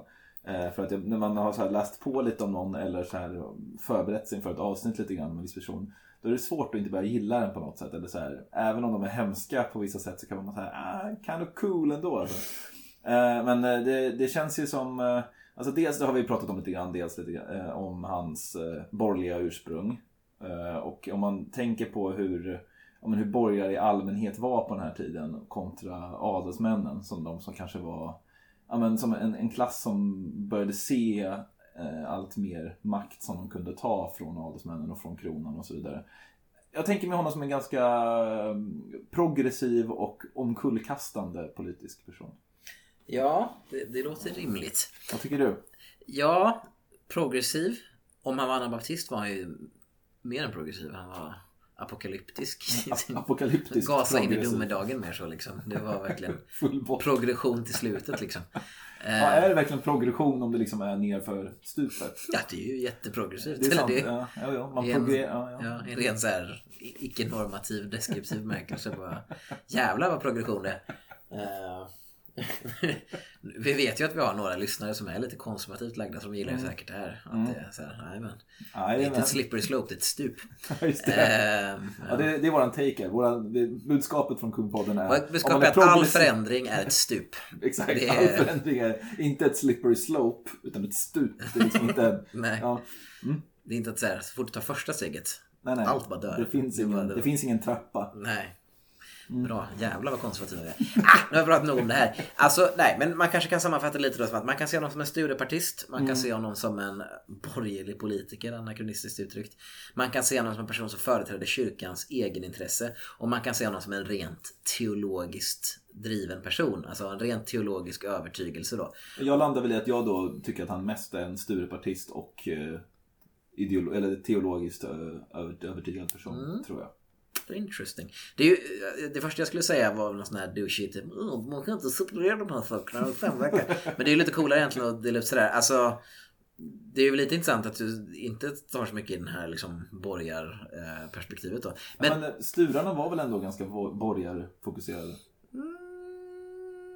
ja, alltså de lägre ständerna hade ju en central, det var ju liksom en sån här klassallians och bla bla, vi har pratat om det där förut liksom. Och de hade en mer framskjuten position typ. Men i den fyrfältaren liksom så hade jag väl liksom, det känns ganska tydligt att alltså han han är ju en borgerskapets man på ett helt annat sätt liksom än typ eh, Ja, jag vet inte. Alltså Sturarna känns som att det är lite så här låg adens... Det här blir lite ja, vagt. Ja, det blir för vagt. Okej. Det ja. jag är inne på är så här. Eh, det man får höra om typ i skolan, i den mån man får höra Mäster Olof, men särskilt den mån man får höra om Luther, så är det att så här, Luther såg hyckleriet i den katolska kyrkan. Avlatsbrev, det här var han emot. Den hade blivit korrupt. Vi behövde skala ner det till the basics, bibeln och folk skulle kunna förstå. Liksom. Det är så här. Det var det han såg, det var det han ville och det finns ingen förklarande faktor till varför han ville det och så vidare. Allt är ju sant såklart. Alltså, och jag tror definitivt han så såg att han du vet ville så här, drain the swamp, överflödig eh, byråkrati liksom och sådär. Men alltså drivkrafterna dit är ju, det finns ju någonting med borgerskapet här att de har ju en Alltså kungen har ju ett behov av att så här, eh, ja, av militära skäl, massa olika skäl centralisera sin makt. Förlita sig på dem och de ser ju en möjlighet att liksom att komma närmare kungen än vad adeln kan för att trycka ner dem och vi ser det här i Örebro 29 är det väl där? Nej, är det Västerås 27? Jag blandar ihop Nej, det är Örebro 29. då de krossar, ja det är 29 för det är efter västgötarnas uppror. Där, liksom, där det är tack vare borgarna som de kan avrätta Ture Jönsson är det väl och några fler och sådär. Och det är lättare att om, man, om, man, om, om även borgarskapet har eh, medlen att kunna tolka Bibeln. Om man Ja. vill skala ner det bara till att kunna läsa Bibeln på svenska Ja. eller inte. Liksom, så, så har borgarskapet mer en, en lättare tillgång till makten än vad, än vad adeln har. Jag Ja. tänker med våra dedikerade lyssnare har ju lyssnat på Kejsarpodden avsnitten som vi pratade om för, eller när vi spelade in våra avsnitt om Japans historia för typ två, tre år sedan. Då pratade vi lite om zen-buddhismen och om eh, hur, varför den tillkom. Och då, då, jag tror det var du som pratade om det i alla fall. om, Att det är krigarkastets religion. Så Precis, att samurajerna som eh, inte kunde läsa kinesiska för att de, eh, de har inte tid att sitta ner i 30 år och lära sig liksom, latin, eller då kinesiska. De insåg att man, ja, men vi måste kunna, vi måste visa att man kan eh, praktisera buddhism genom att göra te väldigt, väldigt långsamt. eller, eller kratta istället. Och på det sättet så fick man väl, och även de liksom någon slags religiös Det är väldigt, det är väldigt det jag vill komma åt också. Att det är verkligen så här klassideologi. Typ. Mm. Att det finns ju något som ligger väldigt nära till hands. För den, det, grejen där var ju, det var ju Kanpaku-klassen som var de var så här mandariner, tjänstemän i kejsarens hov Mm. och deras religion var, deras buddhism var så jässe esoterisk. Typ du måste kunna läsa de här gamla sutrorna Mm. på sanskrit och bla bla bla. Och du går de här utbildningarna för att kunna styra ett landet byråkratiskt och sådär. Eh, och att Just det, det var inte bara kinesiska, det var dessutom sanskrit. Ja, också. och det blir den här grejen då att när samurajerna försöker utöva politisk makt så är det att de är så här Jag tittar ganska mycket på Trailer Park Boys nu Mm. och det finns Ricky, en väldigt rolig figur där då. Och Rickys grej är att han är så dum så han kan så här, han blir ofta arg och kan liksom inte, han kan inte uttrycka vad han menar för att han är så dålig på engelska typ. Jag tror han inför att han bara I can't explain myself real good right now but you, see I'm pissed and you know what I mean. Typ. Att det är ju lite den grejen att det är så här, samurajerna där har en period där de försöker bli en härskande klass utan att ku- kunna uttrycka riktigt vad de vill, vart de ska. Mm. De går upp på scen och ska läsa den här suttran och det är så här... Ja, men också att hela den. det politiska, det är väl någonting, nå- någonting, någonting hegemoni här. Att hela det politiska språket är uttryckt i Hela inramningen för det politiska samtalet för maktspråk är ju liksom utformat av de här Kampaku-klassen på något sätt. Mm, Så de kan liksom inte ens, det är inte som att det här är det mest avgörande för att kunna ta makten men de har liksom inte ens de språkliga, religiösa redskapen för att kunna ta sig fram. Och det finns ju någonting här med, alltså när man säger typ bara katolicism. Det är ju inte att du måste få typ eh, välsignelse från den här snubben som har varit nere i kurian i Rom eller att du måste så här, nej, hierarkin eller att du måste så här, kunna latin inte minst. Utan eh, kristendom, det är ju mer så här då att det är för borgarna bara, det är att du måste kunna läsa på ditt språk. Och sen de här radikala bönderna och hantverkarna under Wullenwem bara, nej, det är bara att du måste ha en jävla bra feeling. Alltså, det måste man- kännas bra. man kan ändå se klasshierarkiseringen väldigt tydligt här och Jo, varför vissa olika tolkningar tillfaller dem liksom. Ja, och varför det är intressant för... Och att det då kanske inte handlar så mycket om saken i sig, om det är Nej. så väldigt viktigt att kunna ha, utan det handlar mer om Alltså en ideologisk, ett ideologiskt språk som vi kan överhuvudtaget hantera, överhuvudtaget liksom wielda. Eh, och att det finns något ganska naturligt där, men att det finns att borgerskapet har ett väldigt naturligt så här, att bara minska på parasiterna typ. Alltså att Eh, ja men så här, adeln kanske är krigare men kyrkan är ju liksom bara en, det är bara en skattebörda på dem på något sätt liksom. Eh, och det finns ett ganska stort intresse av att rensa ut dem och liksom i och med att kungamaktens intressen är som de är så liksom sammanlänkar ju de här då. Och Alltså, och jag menar det som är väl, det jag läste då också en bok här som heter, jag har inte läst hela ska jag inte säga. Den suveräna guden, en studie i Olaus Petris teologi av Christer Gardemeister. För övrigt kul att alla de här jävla Olaus Petri-kännarna, alla dog typ 2017 och 18 allihop typ. För jag lekte med tanken lite att jag skulle bjuda in någon sån till vår podd typ, om jag hade velat det. Och så alla bara dött. Ja, weird. Mm, tillfällighet. Ja, det var stora Olaus Petri-kännarpesten 18 typ liksom. när Alla bara dog. Det var weird. Det var ett jävla sidospår. Men Gardemeister då som är död. Eh, hans bok. Alltså när det stycken han pratar om hans liksom politiska syn. Det är väldigt mycket det här. Ja, det blir en sån basic bitch från en ateist som inte kan så mycket om teologi här. Men alltså det är, han trycker jättemycket då på ordet hela tiden, Olaus Petri. Han trycker hela tiden på att det är eh, ordets makt som är då oföränderlig. Vilket också är på ett sätt mer så här tillgängliggörande för lägre klasser. Att det är det som står i boken, det är det som gäller. Du behöver inte kunna så här tolka massa sidolitteratur, du behöver inte de här riterna, bla bla bla. Utan det är bara det här, du behöver bara kunna läsa, du behöver bara kunna ha råd att äga en bibel. Och du behöver bara kunna läsa vad som står liksom. Då är det svart på vitt där. Du behöver inte hålla på och oroa dig över att du måste läsa mellan Precis. raderna. Och också hans relation då till liksom att så här, kungen får, så här, vi lägger inte inte in kungen vad, vad kungen gör. Utan det är bara så länge kungen, kungen måste följa ordet precis som vi. Och sen om vi tycker han är osoft utöver det, då ska vi bara vända andra kinden till.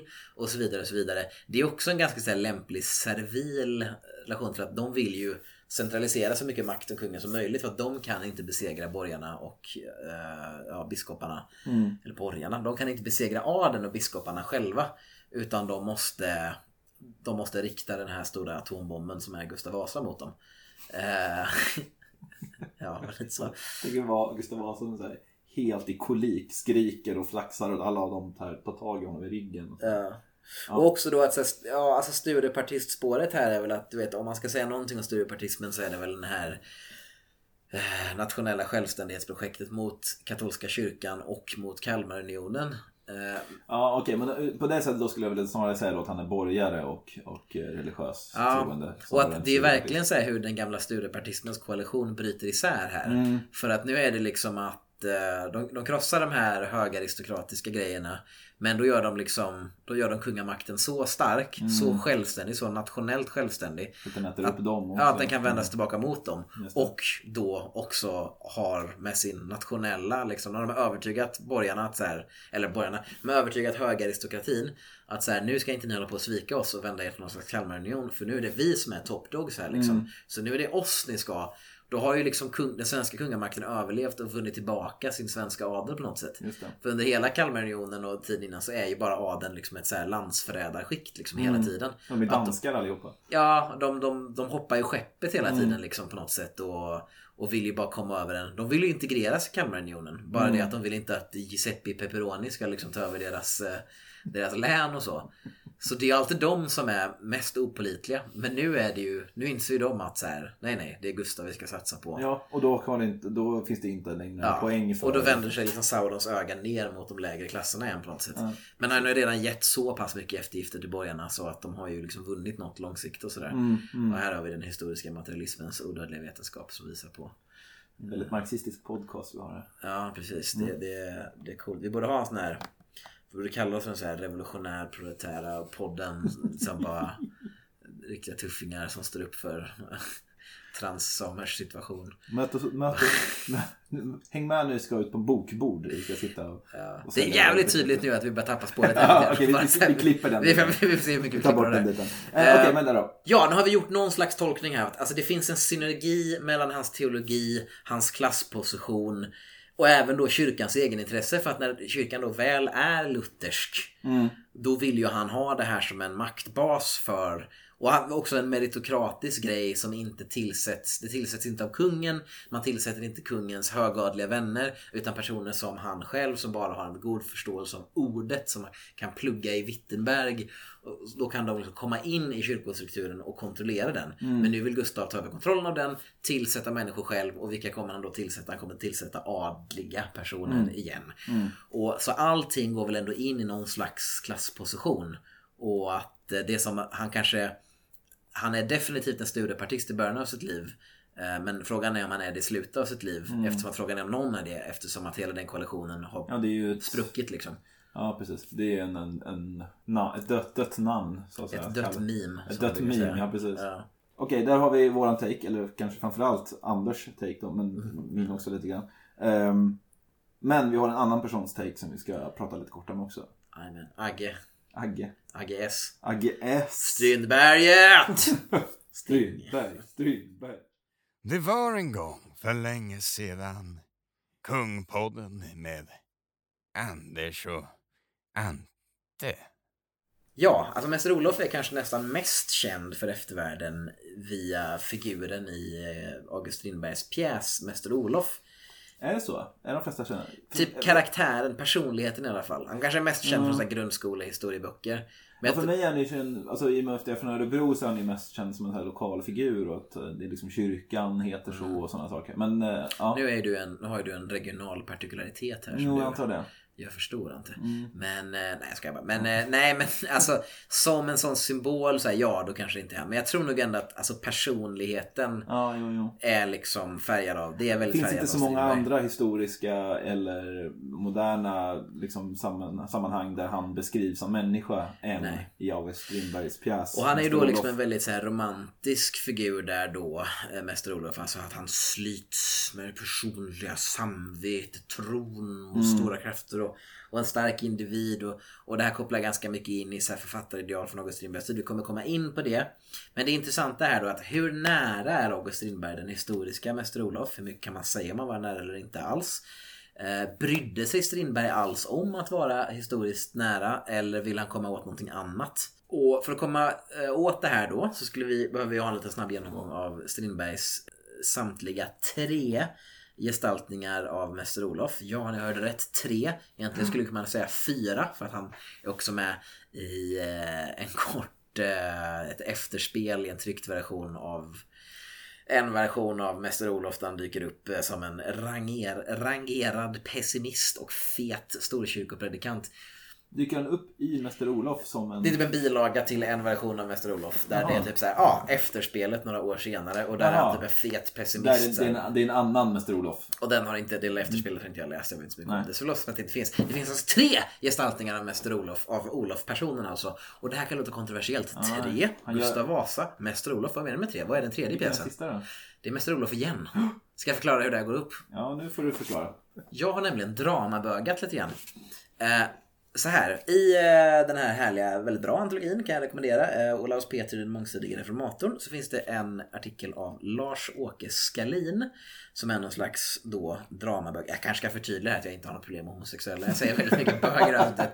Men nu är det faktiskt refererat till ett grotesk-avsnitt så det är inte mitt fel. Nej. Eh, homosexuella lyssnare, ni är varmt välkomna till podcasten. Mer än varmt alltså. Mer, mer. Jo, nu ska jag förklara för dig Ante vad jag menar med det här. Eh, Skarlin då, han argumenterar nämligen för att den första versionen av pjäsen Mäster Olof, den är, han argumenterar inte för att den är ett prosadrama som skrevs eh, 1872, det är den. Prosa, alltså, det är skrivet som man skriver, man pratar som folk, kan prata normalt. Eh, det är den första versionen, det är ett prosadrama från 1872, men den andra versionen det är ett versdrama skrivet på knippelvers, som då är en medeltida versform, från 1876. Och Skalin menar då att här till genren är två helt olika pjäser. Så det är två pjäser, båda heter Mäster Olof, men de är skrivna på olika sätt. Han menar helt enkelt olika saker. att revideringarna av pjäsen gör den så annorlunda så att det blir som en helt annan pjäs i liksom dess andemening och hamnar i en annan genre. Så. Jag tänkte fråga, okej, men vilken är det vi har lyssnat på då? Tills jag insåg Vi har vi har inte första. lyssnat på en som är skriven i På medeltida knippelvers, nej, precis. Så att det är nog... Vi har lyssnat på den förkortade versionen av prosaversionen då. Och det är att han menar då att den första då, alltså prosadramat som Mm. vi har lyssnat på, det är en Heros-intrig. Men med en i allt rättfärdig protagonist i huvudrollen. Mm. Eh, Medan den andra är en Eiron-intrig. Och du, om det här är grekiska eller latin så säger jag säkert helt fel så fucking skicka hatbrev och Det är lyssna. nog gre- grekiska skulle Det är jag säkert. Eh, Med en felande syndare som huvudperson. Ah, han är lite antihjälte där liksom. Lite antihjälte där skulle man kunna säga ja. Okej. Eh, och tillsammans då med skildringen av Olof i Gustav Vasa har vi alltså att göra med tre skildringar. Och nu ska jag förklara lite om det här då. Skalin eh, menar då att vad som förenar de båda versionerna är att de är ett uttryck för ett tema som Strindberg brottas med i hela sitt liv. Och det är ett djupt personligt problem då. Konflikten mellan att vara sann mot sig själv och att vara principfast. Kan man säga lite eh, enkelt. I Inferno, eh, som Gustav, Gustav, uh, många namn i avsnittet. Som Strindberg skriver eh, senare delen av sitt liv. Eh, och Inferno är känt som att han skriver den när han är skogstokig typ. Eh, och har massa konflikter med sig själv och det är väl så här söks av, hemsöks av demoner. Eh, bokstavligt bildligt slash. Då finns det lite citat från Inferno som går så här. Krypa till korset, göra avbörn. Det är för galet med sådan circulus vit, vit, vitiosus. Åh, vad ointellektuell jag känner mig när det kommer så mycket hela tiden. Och sådär. Vilken jag förresten har förutsett i mitt tjugonde år då jag diktade mitt skådespel Mäster Olof som blivit mitt eget livs tragedi. Vad tjänar det till att ha framsläpat en mödosam tillvaro under 30 år för att genom erfarenheter vinna det som jag i förväg hade fattat i begrepp?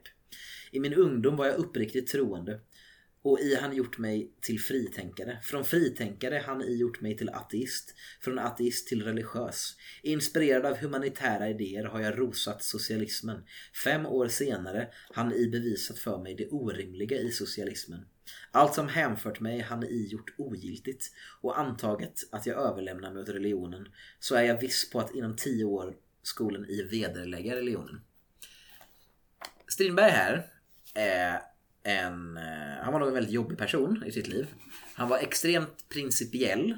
Och han var en person som gjorde, han var ju så här väldigt så här romantisk fattare, han gjorde dramatiska uppbrott, människor fördömde saker, fann liksom en rätt sanning och skulle köra över alla hycklare bla bla bla. Eh, och problemet för en person som Strindberg eh, är väl att han en konsekvens av det, att vara extremt trogen sin sanna övertygelse, är att man hela tiden då utmanar sin övertygelse hela tiden och måste omvärdera saker. Och han plågas väl av det då att liksom, det är väl paradoxalt då, att genom att vara väldigt sann och inte hycklande så kan han väldigt lätt framstå som hycklande då för att han pendlar mellan massa olika positioner som han liksom måste följa sitt hjärta och inse att det här var. Och en ganska snygg grej, det var att Eh, Skalin beskriver det här då som att det här verket då, Mäster Olof, eh, det beskriver en ond cirkel som Strindberg menar var betecknande drag i hans egen livshistoria. Och läser jag från Skalin här. Kretsgången illustrerar den hermeneutiska lagen om förståelsehorisontens nödvändiga förskjutning i ett tidsförlopp fattad på ett personligt sätt. Hermeneutik, Ante.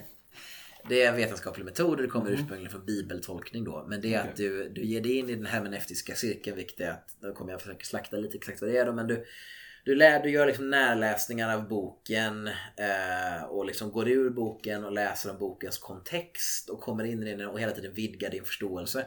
Och liksom det här ja, hermeneutiska lagen om förståelse och horisontens nödvändiga förskjutning är liksom att du, du, så fort du tror att du liksom har fått någon djupare förståelse Ah. så inser du hur mycket du inte vet och söker dig vidare. Och det kan väl skapa en sån situation för många människor då. Många har väl som genomgått så här, är väldigt ideologiskt övertygade, religiöst övertygade och tar det på väldigt mycket allvar. Mm. De drivs ju då alltid att så här, gå till botten med det här och vara väldigt sann det här. Vilket skapar dilemmat då att det skapar, alltså horisonten förskjuts hela tiden. Och man inser alltid då att man måste ja, spränga de här väldigt djupa övertygelser man har haft. För att, liksom, för att vara sann de här övertygelserna så måste man gå ifrån dem på något Mm, sätt. mm. Eh, vilket är en så här paradoxal och svår situation. Och det här är ju då Tolkningen då av Mäster Olof är att det är väldigt mycket vad det här är. Det finns en jävligt bra scen då när han är med sin eh, mor vid dödsbädden. Då hon eh, säger alltså skulle min barndoms eh, och mina förfäders tro vara en lögn. Eh, och då säger Olof att det var inte en lögn men det har blivit en. Mm. Eh, och att det liksom är den här Ja, jag vet inte, det är ganska intressant. Och då är det att i pjäsen, i den första, i prosaversionen då så slutar ju den med att det är ju krutkonspirationen. Mm. Och han, då är det att han i rättegången eh, ska vara liksom sann sig själv och säga att Gustav är en tyrann och liksom bli avrättad. Mm. Men då är det att många Stockholmsborgare i tron om att han inte kommer göra det överleva är så lyckliga liksom för att säga vi behöver dig. Mm. Eh, vi behöver dig nu. Inte minst hans fru. Ja, och att Gustav, det finns tecken på att August snarare, August Strindberg hade planer om att han skulle låta Olof bara avrättas i pjäsen och skita i historisk korrekthet för att Mm. dö för sin övertygelse. Ja. Men det kan han inte riktigt göra. Det var, på, genren eh, så här, nationella historiska dramer var väldigt populärt på den här tiden och folk hade nog reagerat på det. Så istället så gör han liksom den heroiska uppoffringen att förråda ehm, att förråda ja, eh, Gert Bokpräntare är ju den fiktiva figuren här som företräder Mm. Anabaptisterna och sådär.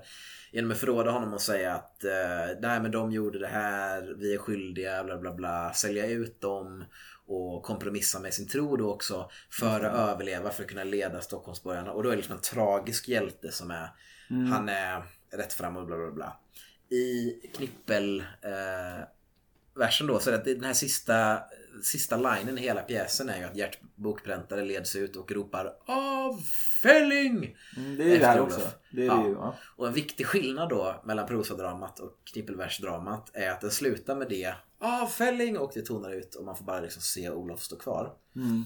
Att han gör den här heroiska uppoffringen. Men i knippelversdramat så är det att han ropar avfälling och i Strindbergs anteckningar står det han sjunker han försjunker ner till skampålen. Eh, Att man får då se Olof liksom sitta och skämmas. Han blir en sån här patetisk förrädarfigur. Och att det generellt inom hela pjäsen är väl mer ett tema av att han är Han är en tvivlare på liksom ett fegt sätt liksom. Att han är Mm. Att han är Han vågar liksom inte stå för vad han egentligen tycker är kompromissande och sådär. Och jag vet inte, det är ju väldigt intressant för att det Om man sätter ihop det då just det med vad, alltså vad har hänt under de här fem åren från att han skrev den ena Olof, den ena Mäster Olof till den andra. Har han blivit lite mer bitter? Det har bara gått några år här och jag är absolut inte en Strindberg-kännare ska jag säga. Vad jag vet om Strindbergs liv är att han är ju socialist när han, när han är yngre då. Så liksom väldigt driven så. Och när han skriver Inferno så är han ju, eh, har han blivit troende på något sätt. Men det är Mm. mycket så här mysticism. Han håller på med alkemi Strindberg. Och Men han är väl bara knäpp då? Ja, och så gillar han Nietzsche typ. Och det, Ja. det är lite allt möjligt och sådär. Men det är väl ändå någon förändring då. Något som har skett då är väl kanske... ja, Jag vet inte riktigt. Men man, man Men skulle... han pratar ju om det här, i det här citatet som du säger, att han, hur han har gått från de här olika... Ja. Och jag tänker att han kanske var på en topp när han skrev... Alltså Mäster Olof är hans första publicerade, alltså hans första liksom drama som faktiskt sätts upp typ. Så jag vet inte riktigt. Mm. Fan nu märker man att du är inte rätt person att prata om det här. Borde bjuda in någon som kan Strindberg. Ja, men, men, vi får väl ta vår tolkning av det. Ja, men vi kan åtminstone hålla oss till att så här var Strindberg än är i sitt liv. Så det är väldigt intressant, det är väldigt intressant det här hur mycket man kan göra med, med Olofs liv liksom. Mm, mm. Och jag tycker att det finns något tema som man nog ändå fångar. Vi kan inte veta så mycket om Olof som personen men med, med tiden och de här religiösa konflikterna. Den här, den hermeneutiska cirkelns eh, eviga förskjutna horisont eller vad det var han sa. Och något intressant det här också du vet med protestantismen som det första steget mot ateismen. Liksom. Mm. Att det är, för att vara en riktigt sann kristen så måste börja nedmontera jättemycket kristendomen. Du liksom tar bort ritualerna, sen har du ordet, sen har du bara liksom så här bekännelsen, tron och hur mycket har du kvar till slut liksom. Och, och att liksom genom att vara en sann kristen, det är vägen till att inte vara kristen liksom. Mm. Det ja, Mm. Intressant. Mycket dialektiskt också. Mycket dialektiskt. Mycket dialektiskt. Men då kan vi egentligen, utan då ha upplevt eh, knippelversdramat så kan vi veta att det finns två versioner här sen här då. Mm. Och sen då så har vi ju eh, Gustav Vasa, alltså inte personen utan pjäsen. Eh, där Mäster Olof dyker upp som mer av en politisk realist och en folklig moralist. Jag fick jag till det. Mm. Alltså att han är ju Han sätter kungen på plats i den. Han är ju dels har han ju rollen av att så här, eh, Han frågar Olof i min situation Vad hade du gjort? Bara, Jag hade avrättat dem innan solen reser sig. Hade du kunnat sova då? Först då Att han är stenhård liksom, så krossa alla dina motståndare Men samtidigt har han den här uppläxande scenen Där han är så här, vill du verkligen veta vad jag egentligen tycker? Mm. Ja, Och han svarar att så här, du borde stängt klostret, du är en hycklare, du är Mm. för snäll mot katolikerna. Men också att liksom, du har börjat smälta ner sockenkyrkornas klockor, det började riktas mot biskoparna så här. Så att han är liksom den här folklig moralist då. Mm. Att han moraliserar utifrån folkets perspektiv. Men han är samtidigt så här, så länge jag gör mitt jobb som det här så är han liksom, han är stenhård typ. Eh, och det är väl lite, han är mer, det känns ju mer som att han är en yngling i Mäster Olof, även om han väl inte är det eftersom att den täcker sig över hela hans Lång liv. period, ja. Mm. Men han framstår ju mer som den här tvekande, liksom. Det känns väl mer som att det finns det här personliga hos August Strindberg då, den här unga romantiska, liksom poeten på något sätt som slits mellan liksom sitt samvete, så bla bla bla. Mm. Han är ju bara en jävla hårding i eh, Gustav Vasa på ett annat sätt. Mm. Och jag tänker att det kanske också är lite på sin plats för att annars skulle, annars skulle han ju överskugga huvudrollen i den pjäsen Ja. ganska mycket. liksom. Han har en helt annan funktion där. Jo. Jag menar det är också när man läser om Mäster Olof typ, det är också intressant då för att han är ju vet, ungdomen som åker och pluggar på ett universitet, kommer med nya idéer, är väldigt principiell. Alltså nu pratar jag inte om pjäserna utan jag pratar Nej, om nej. så här hur man lätt kan tolka honom så. Mm. Men liksom vi vet ju också att han var ju en sån här riktig jävla Stalin Beria. Han var ju liksom helt okej med att bara, han var ju med i alla det här upprorskrossandet liksom. Jo, jo. Han var en del av det. Och det Mm. gjorde han väl då säkert för att det här var katolskvänliga bönder och kanske inte hade mycket samvetskval över det så. Jag vet inte. En, eh, ja, det är en, eh, en person som har varit på många platser både fysiskt och psykiskt. Då, eller både fysiskt i form av att han har varit på massa olika ställen men också då olika personer. Han har varit olika personer i olika Det tar litterära verk. Det, Det tar vi Mäster. Olof är en väldigt intressant person. För han har varit, massa, han har varit både i Tyskland och Sverige. Det är spännande liv. Jag, jag vet inte så mycket om det här med August eh, Strinkberg och Tank- sånt. Men, Tänk men jag- att få åka ända till Leipzig. Spännande, Det är otroligt. Kungpodden med Anders och Ante! Ja. Då eh, ska vi tacka för oss och det här avsnittet om Mäster Olof. Som alltså, nu känns det som att vi har sagt det här flera gånger, men nu tycker jag ändå att vi har satt punkten för vår epok om Gustav Vasa. Även om det här avsnittet nu var ett avsnitt om, om Mäster Olof så skulle jag nästan vilja säga att det här är liksom det här är, vad ska man säga, specialavsnittet efter Gustav Vasa. Det här är den, den lilla boken som man får till när man köper Kungpodden-trilogin med de alla fyra böckerna, eller fem böckerna eller vad det blir, om Gustav Vasa. Jag förstår i mångt och mycket vad du menar. Problemet är bara att nästa avsnitt kommer vara hans direkta son i Ja, ja. 14. Och då måste vi gå in med hans barndom och då kommer det vara jättemycket Gustav Vasa. Avsnitt, avsnitt efter det kommer vara Johan den tredje som är hans andra son. Det var exakt Men då kommer ju bara Gustav Vasa vara precis som Mäster Olof, en biroll. Ah, Eh, som Mäster har en biroll i Gustav I Vasa. pjäset om deras liv. Förutom att eh, tacka alla er lyssnare som har lyssnat och alla er lyssnare som eh, skänker oss pengar på Patreon som är Mm. jättesnällt. Det får man jättegärna gå in och göra på kungpodden.se, vad nära på att säga. Patreon.se, nej, patreon.com snedstreck kungpodden. Kan man skänka en slant eller två om man vill det så att eh, vi eh, kan... eh, Örtugg.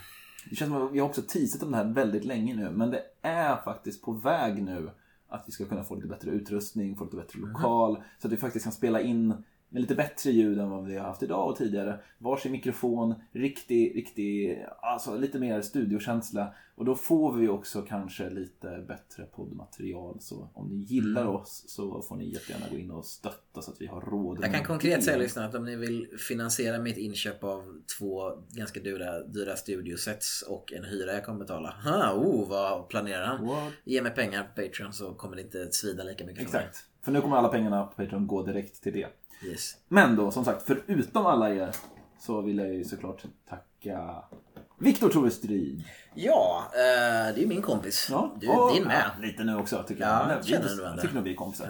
Ja. Ja. Eh, ja, och jag vill tipsa om hans företag Winteractive. Han Mm. är ju då spelutvecklare, Viktor. Sjukt. Eh, ni kan kolla upp honom på Twitter på @skojaaldrigpapi. Mm. Och vill tacka Julius Gullbog som gör alla coola röster i det här programmet. Eh, han har en hemsida som heter juliusgullbog.se och han är röstskådespelare då. och Hans företag heter Vokus Pokus. Ja, han är också min kompis lite grann. Mest Mm. din kompis då, men min kompis nu för tiden också. Han är, han är allas kompis, han är en härlig kille. Han är en härlig kille. Alla du kan ju, om nu Viktor Strid är spelutvecklare borde du ju pitcha den här eh, berättelsen om Gustav Vasa och Engelbrekt och hela den här delen som ett Ja, spel istället för att sälja Mest till inte SVT. så kan han göra ett fett mobilspel om det. Candy Crush, Gustav Vasa saga. Han bara tack Anders, jag förstår precis vad du menar. Här är Angry Birds Gustav Vasa edition. Bara, Well, man kan inte få allt. Ja, och med en fantastisk eh, sista litet instick där så vill jag också tacka dig, Anders. Thank you, thank you. Jag vill tacka dig Ante. Väl, väl kämpat. Ja, nu eh, tycker jag vi knäcker en öl och spelar lite Smash Brothers så tror de det. Det tycker jag med. Ja, härligt. Ha det så bra ni. tack. För idag. Ha det bra. Hej. Tag honom ett för allt. Han var en man. Hans like ska jag inte to King, be- be- be- best not miss. Yeah, jag tror faktiskt!